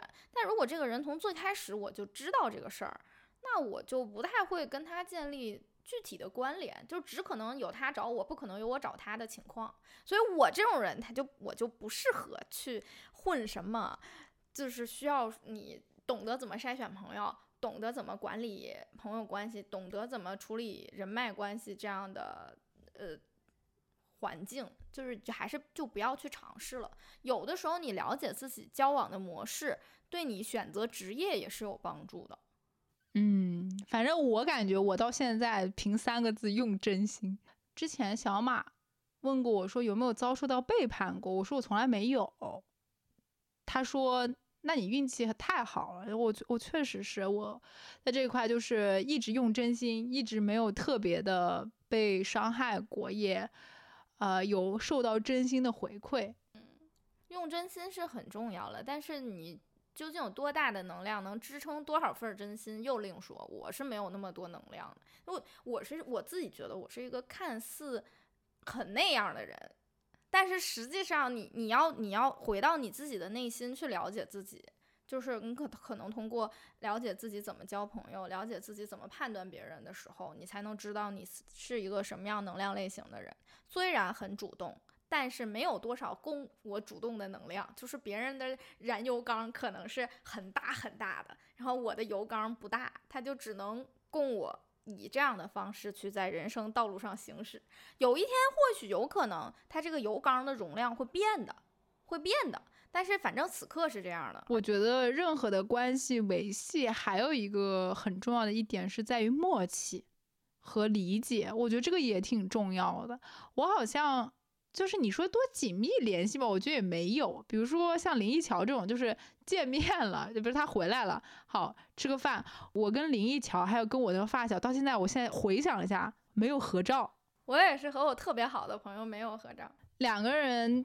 偶尔搭一句茬，然后每天聊什么呢？就看什么剧了啊？最近在干嘛？然后就是扯些很日常的话题。但是很大一个前提在于，我跟他们基本上聊我很内心的那种话，都是能够理解，然后都是能够互动和交流的，就是彼此的情绪啊、情感。我上次跟小马有分享说，为什么会说到变化和离别这个过程。我就是觉得曾经可能在成年之后认识的朋友搭不上茬了，然后曾经那个茬你俩本身搭的贼紧密，然后甚至你的那个自我的成长跟他有很大的很剧烈的关系，突然发现有一天搭不上茬了，但是你们又不是那种发小的关系和很日常的生活的关系，一旦你的生活圈子剥离开之后，搭不上茬显得特别的可怕。嗯，因为没什么可聊的，确实是对。所以，可能在我心里吧，会觉得还是要真的去能够进行一些深度对话的朋友，对我来讲也很重要。我们可以抽离到那些日常，抽离到那些很具体的事物，他仍然能够去跟你建立那个连接。我觉得其实是挺重要的，但确实很难啦，这样的朋友。我觉得有就可以，他可他肯定不会太多，但是最好的情况就是所有的朋友都是这样的人。就说到这个，忽然想到另一个那个标准，就是我想过的标准，也是我深深的栽了一个具体的坑以后，我明白了一件事情：以后我身边我认识的人，如果这个人他在他的言谈，包括你可以故意去询问他身边没有老朋友，没有老朋友，全是新朋友，这种人一定是有问题的。人从事儿上过这种事儿，不是爸爸妈妈们常说、爷爷奶奶常说的吗？交往从事儿上过，你跟他过一次事儿、两次事儿，事儿你就知道他是个什么人了。有脑子的人都不会和这样的人有太深度的接触。那他身边逐渐就是什么，知道他底细的人都会远离他。被吸引的只有新人，身边新人不断，不见旧人的人，他绝对有问题。这种人，我是坚决不会和他交朋友的。我。真的是栽过坑，就是你已经深度了解他，而且当我每次听到他讲到就是过去的朋友，然后已经没有联系的时候，我以前曾经一度都会有一点点就是疑惑，我想说，我这么没朋友的人，我还有一个发小屹立不倒，就是永远是我的好朋友呢，他一个也没有，每一个都是到了某一个阶段没了。包括我也是，他到某一个阶段没了的朋友，你知道吗？当我成为了那个不和他交往的朋友了之后，我意识到一件事情：他的老朋友都从事儿上过，都知道他是什么人了，不会和他有过多的接触了。他只有新朋友，也挺厉害。反正老朋友不理我，交新朋友呗。你你不跟我好了是你的问题，我找别人去。哎，那这样的话，就是其实我想到了两点：什么样的人？不能和他交朋友，其实是有的。大家就走到今天，逐渐就开始有了。可能以前你并不觉得我是在筛选朋友，我以前经常会把这个东西当成自保。哦，对我也是，我就是逃跑。这点我可能跟小马一样吧。其实刚刚也讲了，就是那种过于功利化的那种人。我是基本上看到我就属于那都不是逃跑，是手刀逃跑，就是那种快速逃离，我就会尽量避免。而且到什么程度，我有时候都真的我觉得自己很很荒谬。有些人像这样的人碰到，比如说在大马路上碰到，我老老远看到那个人，基本上那个人的身形，我只要瞄到一眼，我马上转身就跑，躲起来。我也是，我如果不得不在一个场合，我都不会给眼神，我连眼神都不会给，我的视线不会往那儿落。不是说我躲避你，或者是怎么样，我就会有用这么极端的方式去划清界限。就是人和人，你都是懂的，对方连眼都没看过我，他已经在表示他不想和你怎么样了。我就是要刻意的把这个东西表现出来。然后有的时候其实是不值当的，也是一个例子吧。就是我回忆了一下，我认识的身边人是怎么处理类似这样的人的呢？他们是维持了很融洽的表面关系，他们能把这个东西维持住，让对方既觉得不能接近他，又不觉得他对对方有什么意见。我做不到，我永远是很明确的，就是表示我很不欣赏你了，请你离我远一点，请你离我远一点。这点其实是我特别困惑的一点。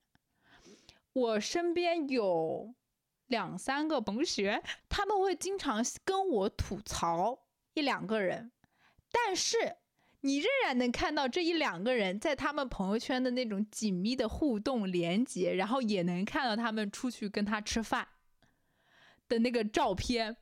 然后呢，一般来讲，这一两个人呢，可能是我也。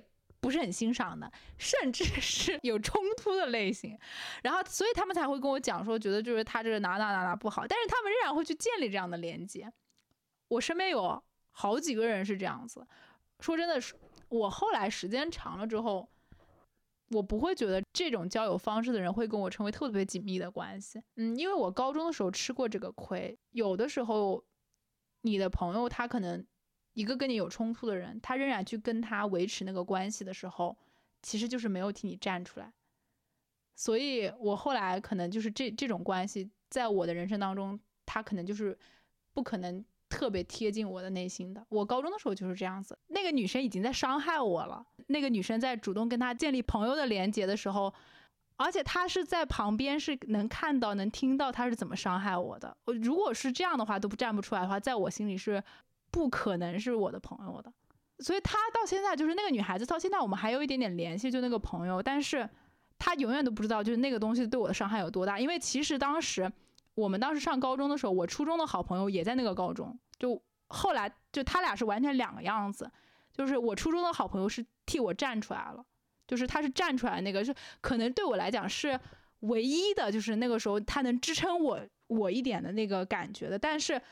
我当时高中那个，比如说关系还不错那个朋友，就每天在一块，因为我跟我初中好朋友不在一个班上面，所以我只能每天跟我那个高中朋友在一块。就是他其实是种双重伤害，就是一方面那个女孩子伤害你，另外一方面你所谓的朋友他做的那个做法，他也在加倍的伤害你。我不觉得你要跟他闹掰，但是我的朋友这个女生她是什么程度？就是说她能让那个女生觉得他们两个是朋友，涉及到。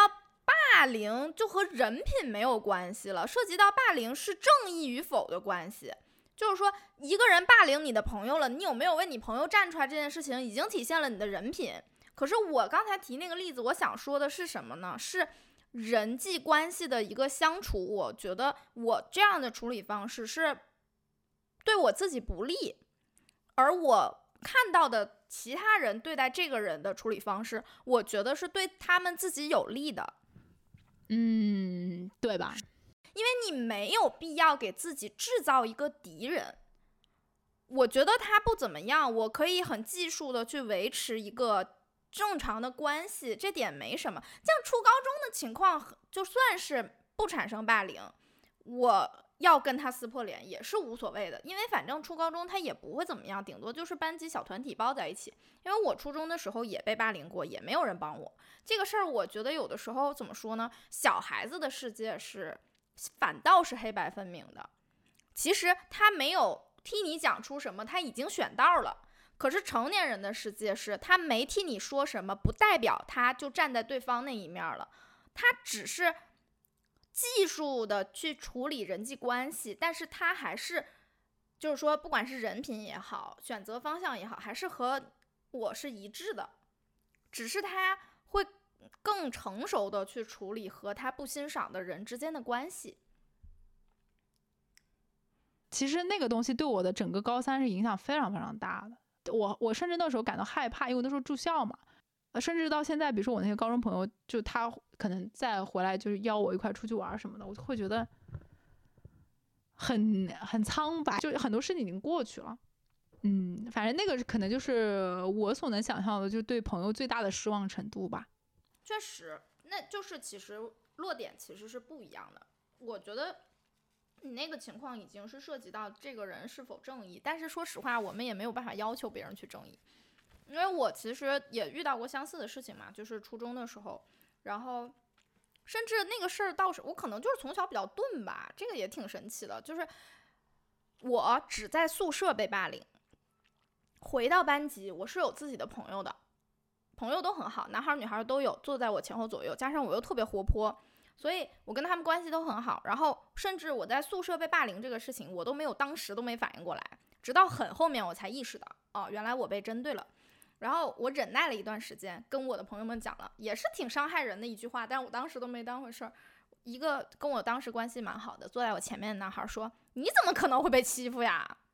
你可别说胡话了。”类似这种话，相当于我白天的时候我是有正常的社交关系，我也有我的朋友们，我觉得那是我的朋友们，但是实际上我把我的在晚上在宿舍的处境跟他们讲的时候，他们不愿意相信这个事儿，然后也没有人会觉得会把我说的这个话当真。但是我不管是当时还是现在，我都觉得是是我的朋友没错，但是我不觉得他们有义务去去去应对这个事情。包括当时其实我在学校过得不好，我爸我妈也知道，但是他们也没有为此做很多很积极的努力吧，因为确实情况所限啊。我妈在上海，我爸他三班倒，我不得已才必须要住校。那我真的住校了，其实这个东西就是我自己不能处理，当然也很正常。就是你年龄还小，你不能处理被，呃霸凌这件事情。但是我也没觉得我爸我妈有义务说，能要很好的帮我度过这个情况。最后怎么解决的，就是我之前跟你们讲过的嘛。我发现我被霸凌和欺负、排挤、扣黑帽子，只是因为我的口音太南方了，我的行为模式。像一个上海小孩儿，他不像一个东北小孩儿，所以我就学习我身边的朋友们是怎么样的，学东北话。然后第二年换了一个新的班级，重新分班，从此以后我就再也没有被欺负过了。所以可能是因为我的经历，就是说我确实是遇到了不好的朋友，受到了不好的对待，但是呢，我通过一些方式，这个事儿过去了。你知道吗？所以导致我长大了之后，我一直以来的模式也是，我会觉得我的朋友。并不是那么有义务的，我不觉得。我觉得对我来讲，比如说，如果我是你的朋友，在那个情况下，对我来讲，我的责任就是站出来，就是我必须站出来，我不可能不站出来。那是很成熟的想法。其实说实话，在本科的时候，我还吃过一个亏，就是我替那个女生站出来了，然后结果那女生她自己没反应，也有过这种情况。然后这个事情被我大学的。很好的朋友，就是小丛之外那个朋友，甚至教导过我说：“你要为你值值得的朋友站出来。”他他跟我说过这样一句话，我我能理解。其实我肯定是在弥补我自己高中的时候某种缺憾。完全理解成了相反的路。其实我就觉得我的朋友没有义务，到现在都觉得，而且我也和能够很好的处理和这个人之间关系的人相处。那你觉得人跟人之间的关系是为什么呢？我觉得对我来讲，人跟人之间的关系就是这个样子。你不管说是你自己处在什么样的情况下，然后你很难过，然后对方给你情绪支持，朋友之间给情绪支持，还是呃你有什么困境的时候，如果我有能力，我我拉你一把，我支持你，然后我给予帮助，那这个难道不是困境吗？到现在为止，我都觉得是。如果我们俩是朋友，这个东西是我们俩应该去共同面对的，不会说是我让你一个人在里面，我知道你很难受，然后我且我经历过这个事情，我还让你那个样子。嗯，这个我是认同的，我赞同你说的这个事儿。但是回到最初我提起这个话题的契机，包括那个具体的人，我没有明确说你肯定知道是谁吗？我我没有在他身上受到就是到这种程度的那个啥，所以我会觉得。首先是什么？这个人人品不行，不是针对我人品不行，他对所有人人品都不行呀。那这样一个人，我是用一种很不成熟的方式去处理和他之间的关系的。但是其他人面对他，他人品不好，呃，其他人是用很成熟的方式去处理的，就是很自保的方式去处理的。我觉得面对这种人，没有必要做到像我这样，我自己这么觉得。反正我跟你的做法是一样的，但我觉得我挺快活的，就是我很爽。他们确实人家在维持这个关系，难受的也是他们自己啊。就是说句实话，就大家可能选择不一样的道路吧。像我们这种可能就是发生冲突，然后我每次发生冲突之后，我就会觉得发生的对象也对，这个时间点也对，时间的呃事情也对。然后我那些朋友，他可能有些就他依然维持那个关系，他也不断在吐槽啊或者怎么样的。但对我来讲，呃，我首先不想假，我不想掩盖自己的的想法，也不想伪装自己的想法。其实我觉得这样的人不值得知道我心里怎么想的。反正以后如果我碰到这样的人，我绝对不会用类似的办法去处理，我是绝对不会，因为我觉得一他不值得知道我真心是怎么想他的，二就是千万不要得罪一个小人，这个人人品已经有问题了，我以后我绝对不会在发现一个人人品有问题之后还得罪他，我会让他觉得我很喜欢他，很欣赏他就好了，然后保持相当远的距离，相当远。然后如果有机会可能碰面，就是他说什么都点头，嗯，对我觉得你想的挺对的，这样挺好的。我可能会这样处理极个别的这种人，因为人品不好的人，真的是你不要让他觉得你对他有意见，因为最后我跟你说到最后难受的只有我们这种坦率的真诚的人难受，小人搞你他是不难受的。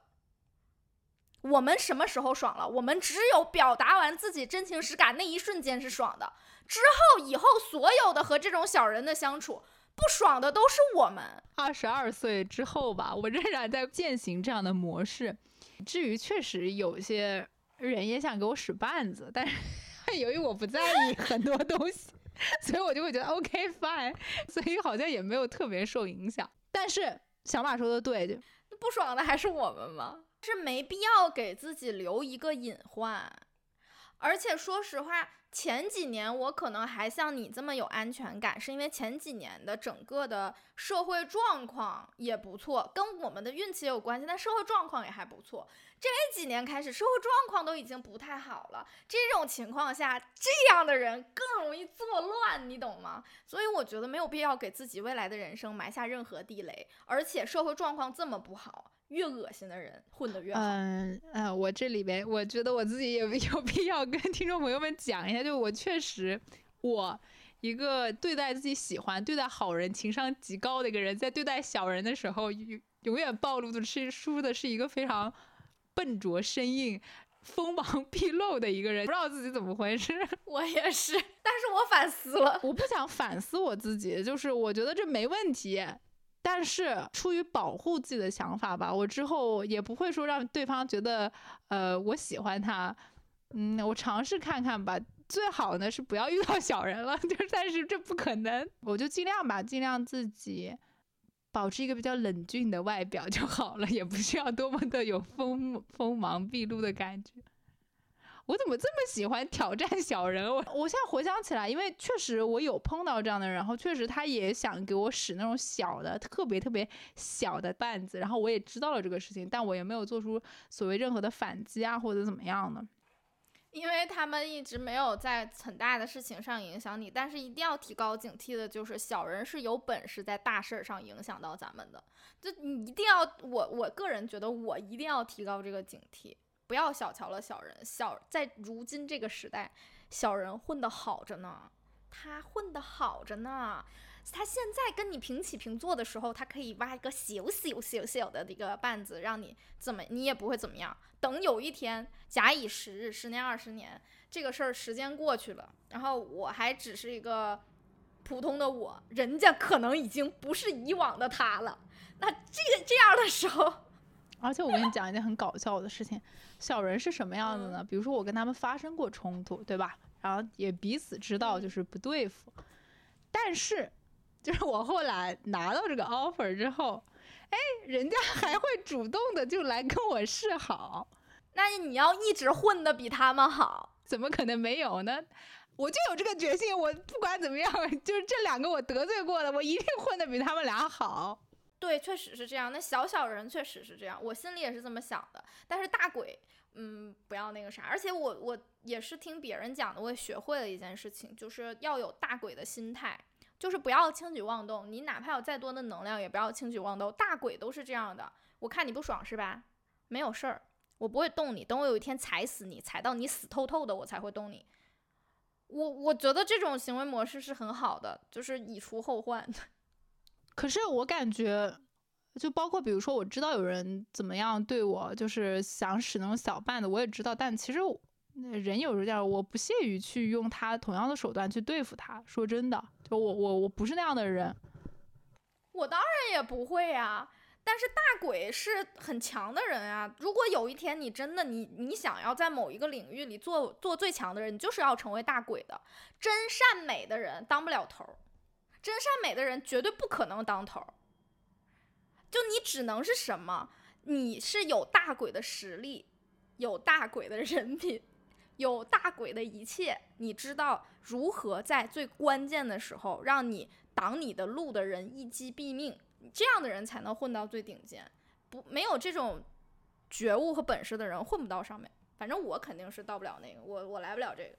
是你没发现吗？就是身边那些行业最顶尖的，你有机会接触到的人，都像弥勒佛一样，好的不行，看起来好的不行。这种人坏的时候，你没听说过传闻？你我是听说过啊，没见过现场，总听说过传闻吧？他真谁挡了他道的时候，他是一招踩死的，不到一招踩死的角度，绝不出手。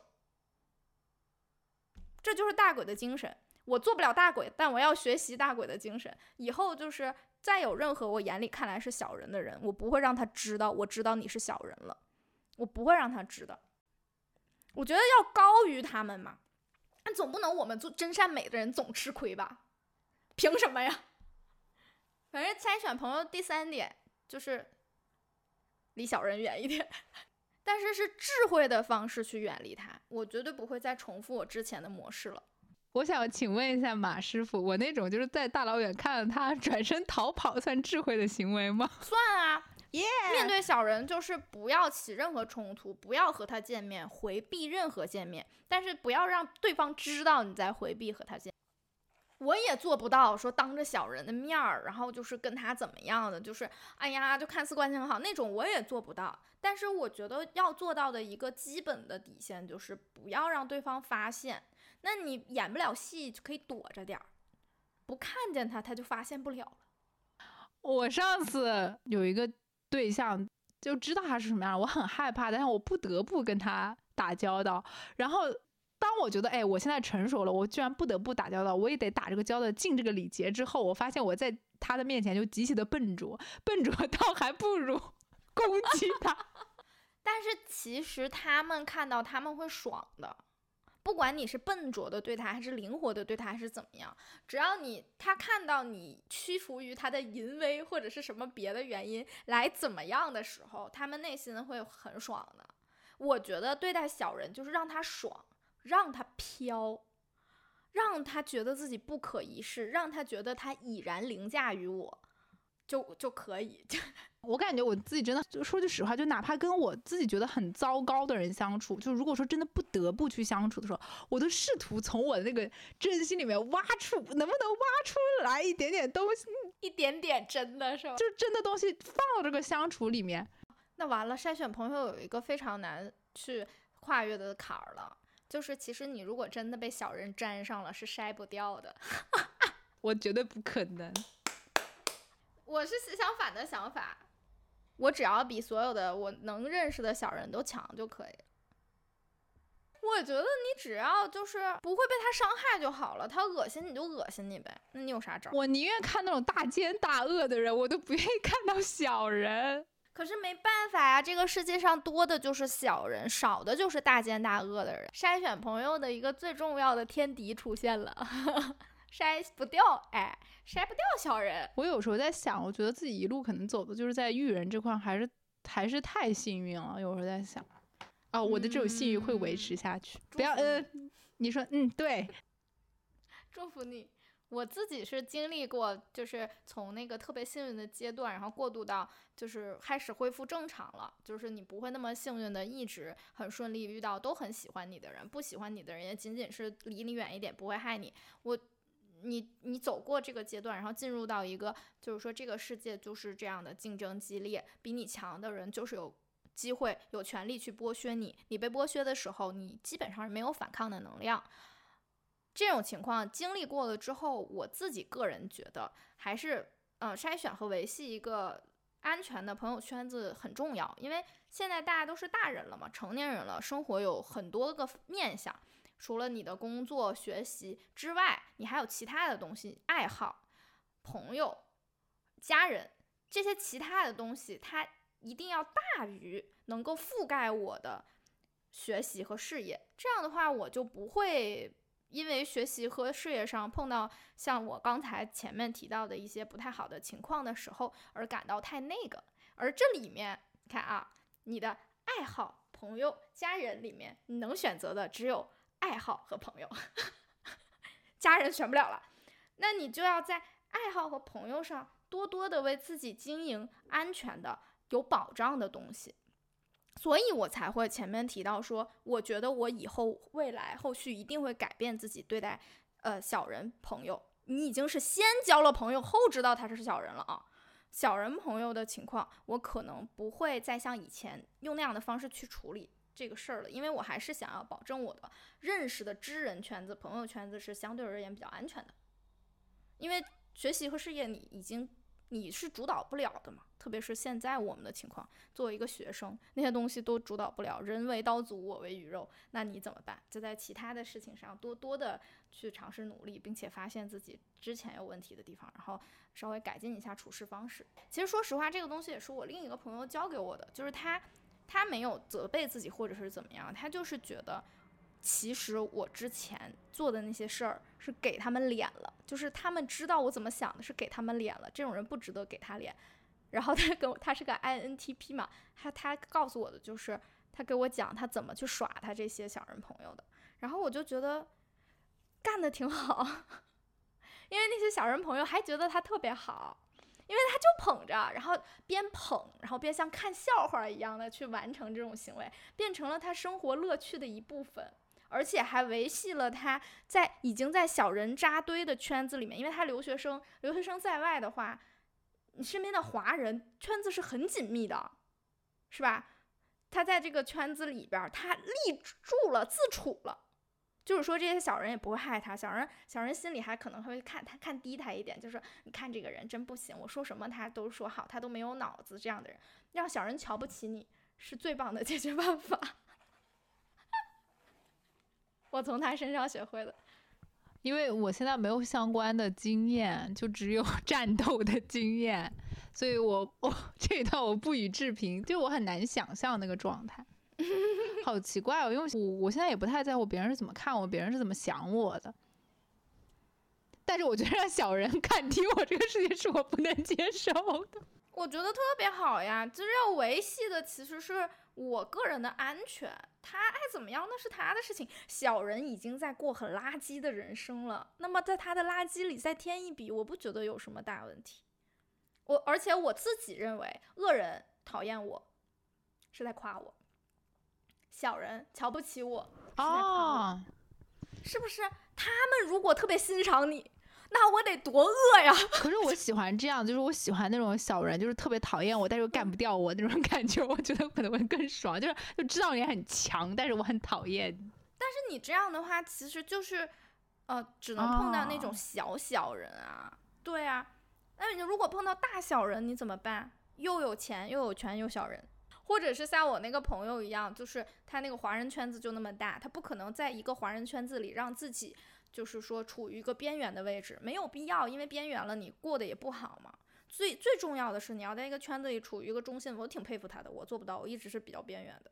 然后他跟我讲了，还有一点，这个是我也很想在筛选朋友里面添加的，不是我的方式，但我觉得他说的很有道理的地方，就是当他在一个人际关系里面意识到已经有不利我的因素发生了、产生了，它就存在在那儿了，他先想的办法。是什么？你知道吗？太狠了！我真的觉得这种是对人生相当有主动性的人。他先想到的事情是把这个不利因素转变成有利的。有没有办法把它转变成有利的？而将它转变成有利的这个过程，他就没有什么道德感。呃，请举一个例子，太抽象了，我听不懂。就比方说，他做助教，然后在一个圈子里面已经出现了那种不利的竞争。对他身边的不利的竞争，他意识到了这件事情，然后他觉得这个人是在采用一种就是孤立他的方式，让自己就是竞争的很好。然后我这个朋友就在想说，那这个事儿已经发生了，他要孤立我，在他孤立我之前，我先先就是孤立他。我第一次听到这件事情的时候，我说我从来没有这么想过事情。当时我反思，为什么我从来没有这么想过？因为我常常在意识到对方有害我的心和行为的时候，迅速的占据一个被害者的位置。这个被害者的位置，除了给我带来一些些别人的怜悯之外，不会对我的状况有任何的帮助。但是那些别人的怜悯对我而言就足够了。我对自己的人生没有主动的态度。你看看人家多主动，你要你要孤立我是不是？我先孤立你，我的人际关系是由我来掌控的。但是他。他想的是这么想，做最后没有说到真的就是孤立那个人的程度，但是却先那人一步把人家的棋给破了，所以人家就没有办法在那一群人面前说他什么什么，然后把他给孤立出去。我就觉得说这种迎战的姿态，其实是。其实和我之前对待小人的那种，就是我也不给你眼神，我就明确的告诉你，我不想和你有更多接触了。其实是一样的迎战的心态，只不过人家迎战，人家是聪明的迎战，我是属于莽夫，就是属于那个谁呀，张飞的方式，你懂吗？那我可能是李逵的方式吧，人家是刘备的方式，因为确实就是我的这种处理方式。就过于的直接，然后过于的，其实也是主动吧，因为基本上就是每次都是我把这个呃已经维持不下去的东西主动破坏掉，就是我连 维系都懒得跟你维系，对方可能也打算跟我维系嘛，就是我最后就主动破除掉，然后这么一说，我已经破除掉好几段了。但是就你刚刚讲的你那个朋友，我确实很佩服，你有一个讲法讲的是很对的，就是你不应该。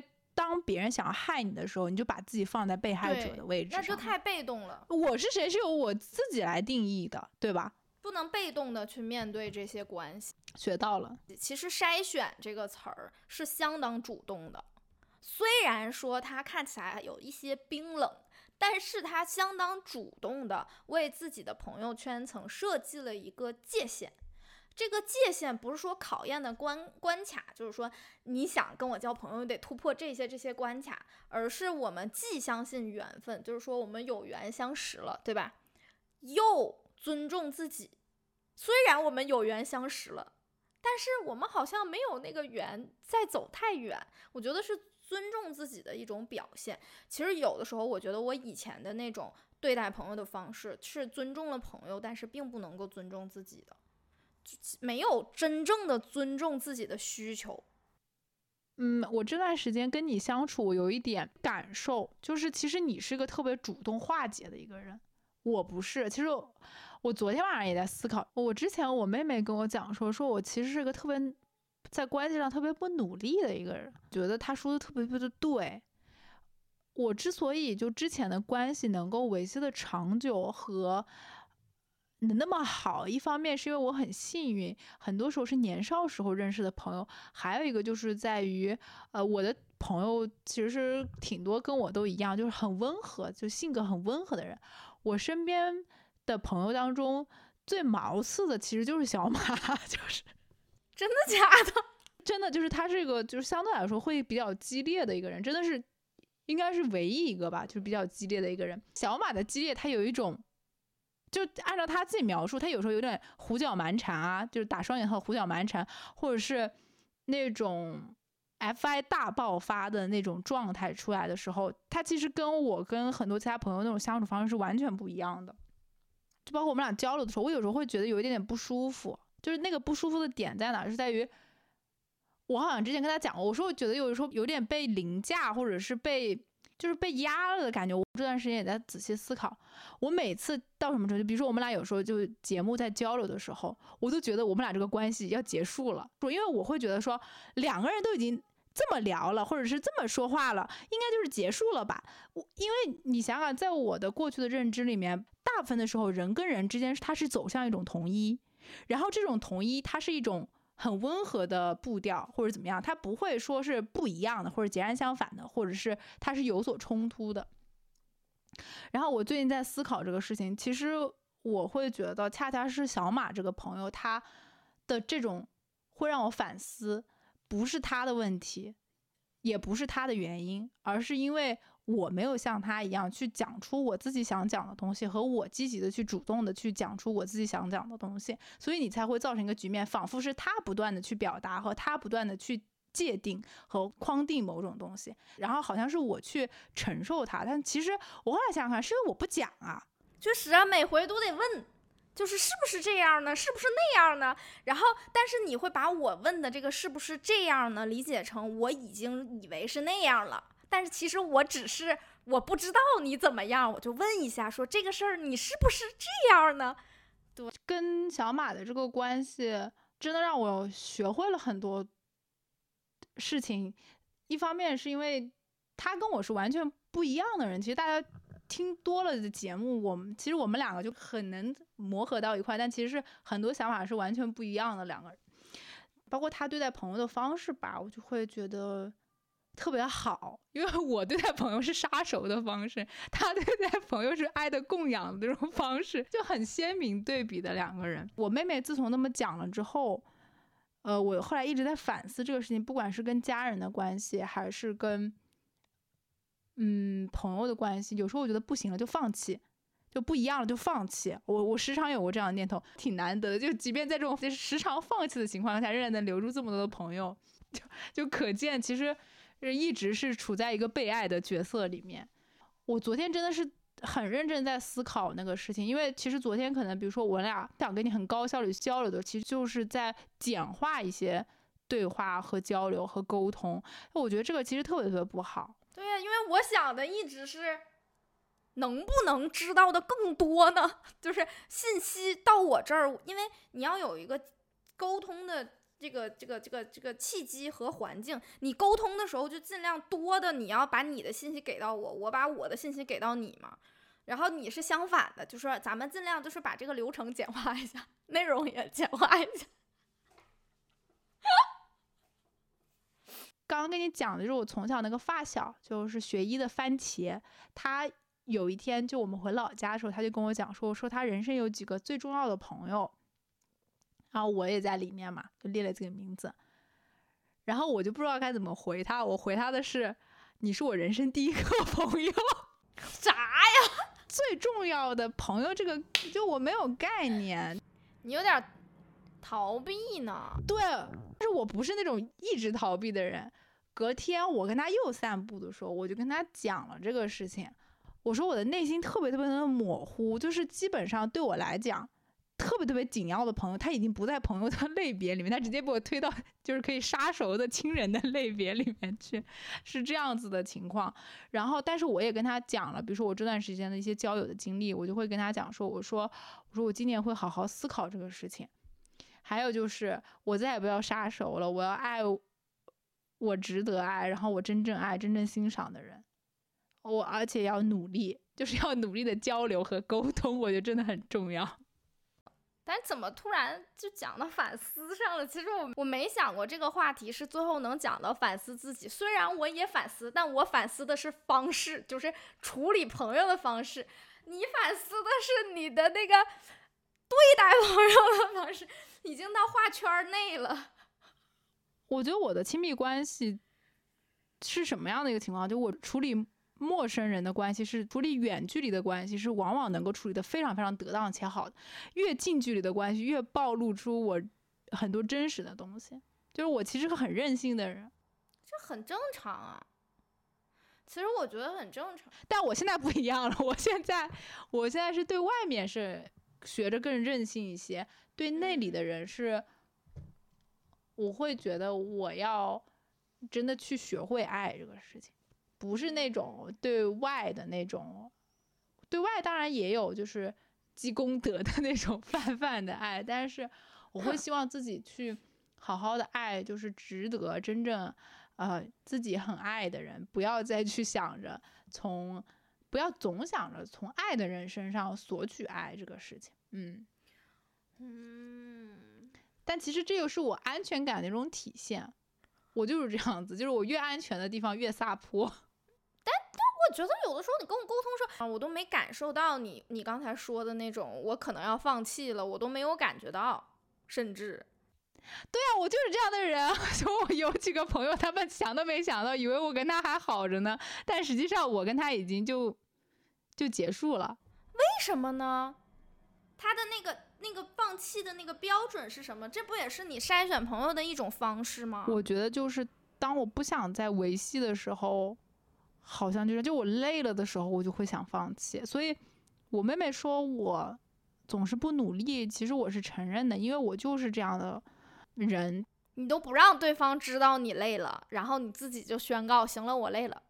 哇，你这样对你的朋友真的很不公平。我自己作为每一次，我都觉得这个沟通虽然说一开始有点没搭上茬，但是我迅速的发现哪里没搭上茬，我把这个茬重新搭回去，然后进入到沟通的阶段，然后到最后能有一个结果，我自己每回内心都很满意，我觉得挺好的。这个会开完以后，我知道怎么想了，他怎么想的，我怎么想的，未来要怎么弄，我每回都觉得特好呢。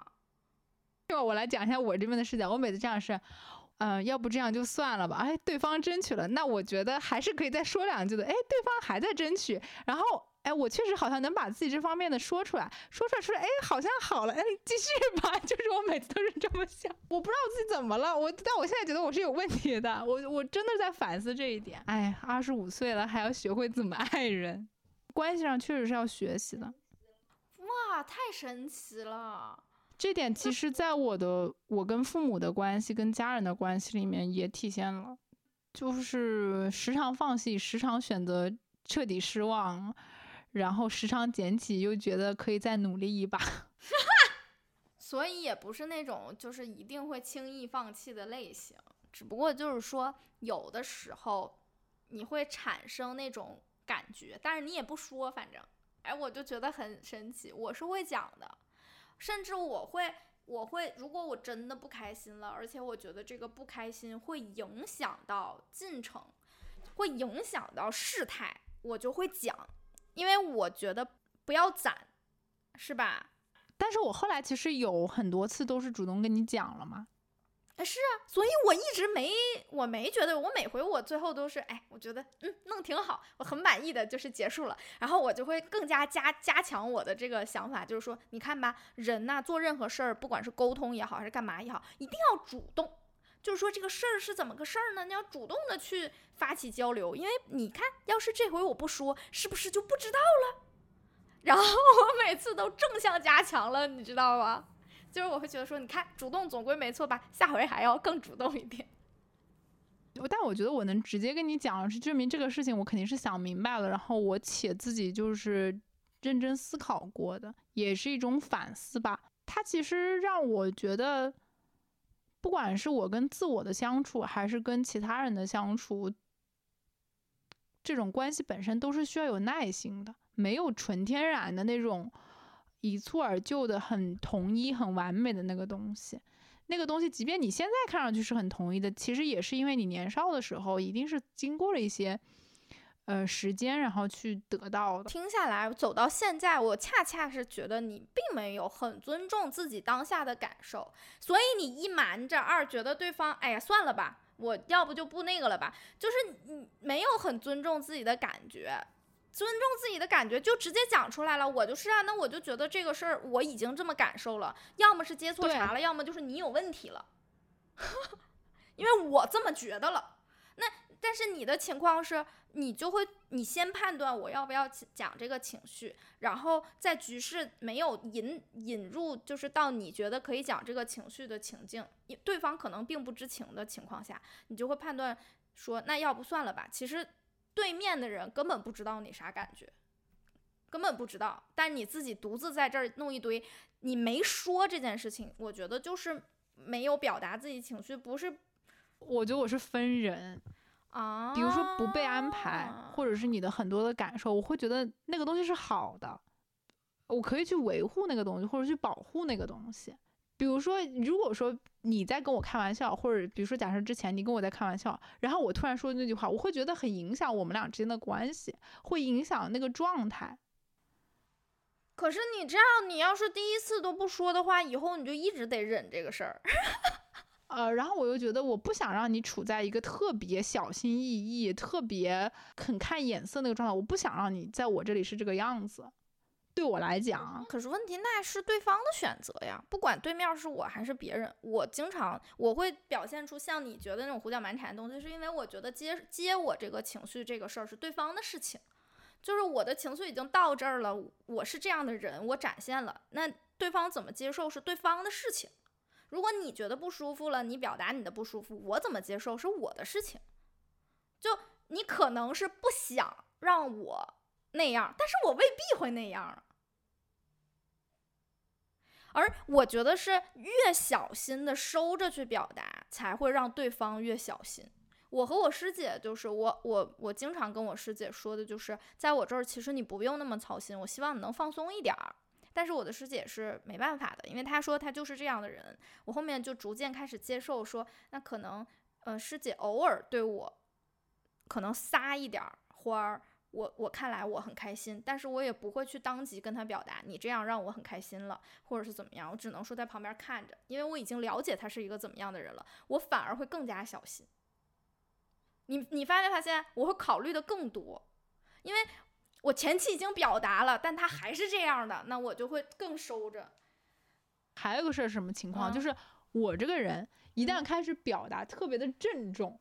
因为我不善于日常的去表达一些特别细碎的小的情绪，我我到现在都我不知道该怎么表达这个东西，因为我从小就压抑着，就表达一些细微的情绪。你把它当回事儿，对我特别把它当回事儿。然后呢，就是如果我一旦要表达的时候，基本上就是那种，我告诉你，我一直都是这么想的，巴拉巴拉巴拉巴拉巴拉，然后说，结，结束了。我我是这样的人。对呀，就不要攒。我太不擅长表达自我的情绪，尤其是那种特别细微的小的情绪。觉得不安全就会这样，觉得不安全就会攒，攒到时候了就行，行，我不跟你处了。但对方，对方就是啊，嗯，什么时候的事儿？所以我自己也在思考这个事情。我觉得，比如说我今天跟你讲了之后，我下次可能会就直接跟你讲。而且我觉得不要恐惧失去这个事情，因为我每次主动挑起的时候，我都是我，我都并不觉得说这个事情一定会。就是讲了就好了，就是我专指工作啊，就播客工作这个事情，我每次讲起来，我都会觉得说这是一个互相置换消息和了解对方想法想法的机会，但我并不觉得我们一定会达成一致，但我不害怕的就是我不怕我们两个不达成一致，就算是不达成一致，就算是有了很明显的想法上的分歧，那么也可以讨论这个分歧能不能缩小，如果不能，就产生了就是。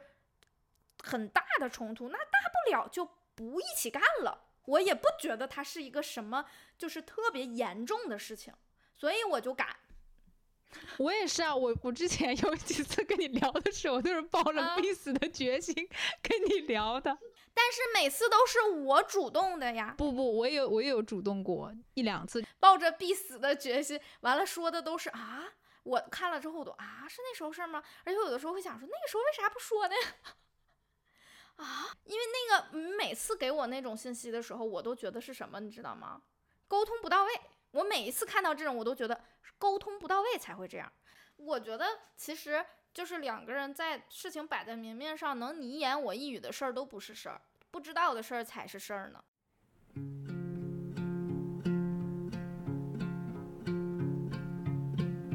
When the rain is blowing in your face.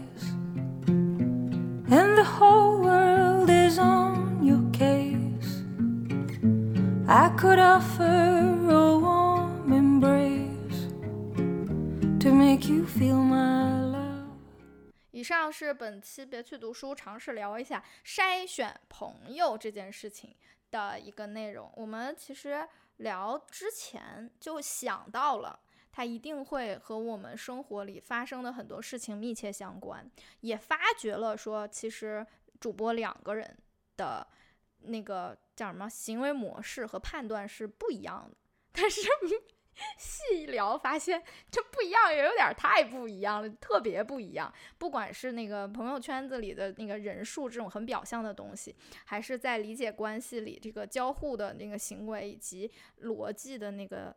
呃，模式上都很不相同。我相信，其实，嗯，应该是很容易让我们的听众朋友们产生共鸣的一期节目。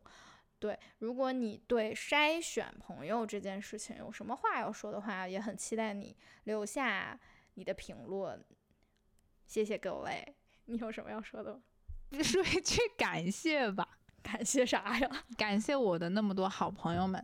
虽然不知道你们以后结婚之后是什么样子，但是感谢你们现在还没有结婚。然后我们现在二十五六岁，都还能继续聊这些，我觉得很好。啊，行，那我也说一句感谢吧。感谢我们亲爱的听众朋友们听到现在。如果你听到现在的话，我称赞你是嗯很喜欢我们别去读书了。好，以上就是我们本期的全部内容了。那我们就要在这里和大家说再见了，拜拜，拜。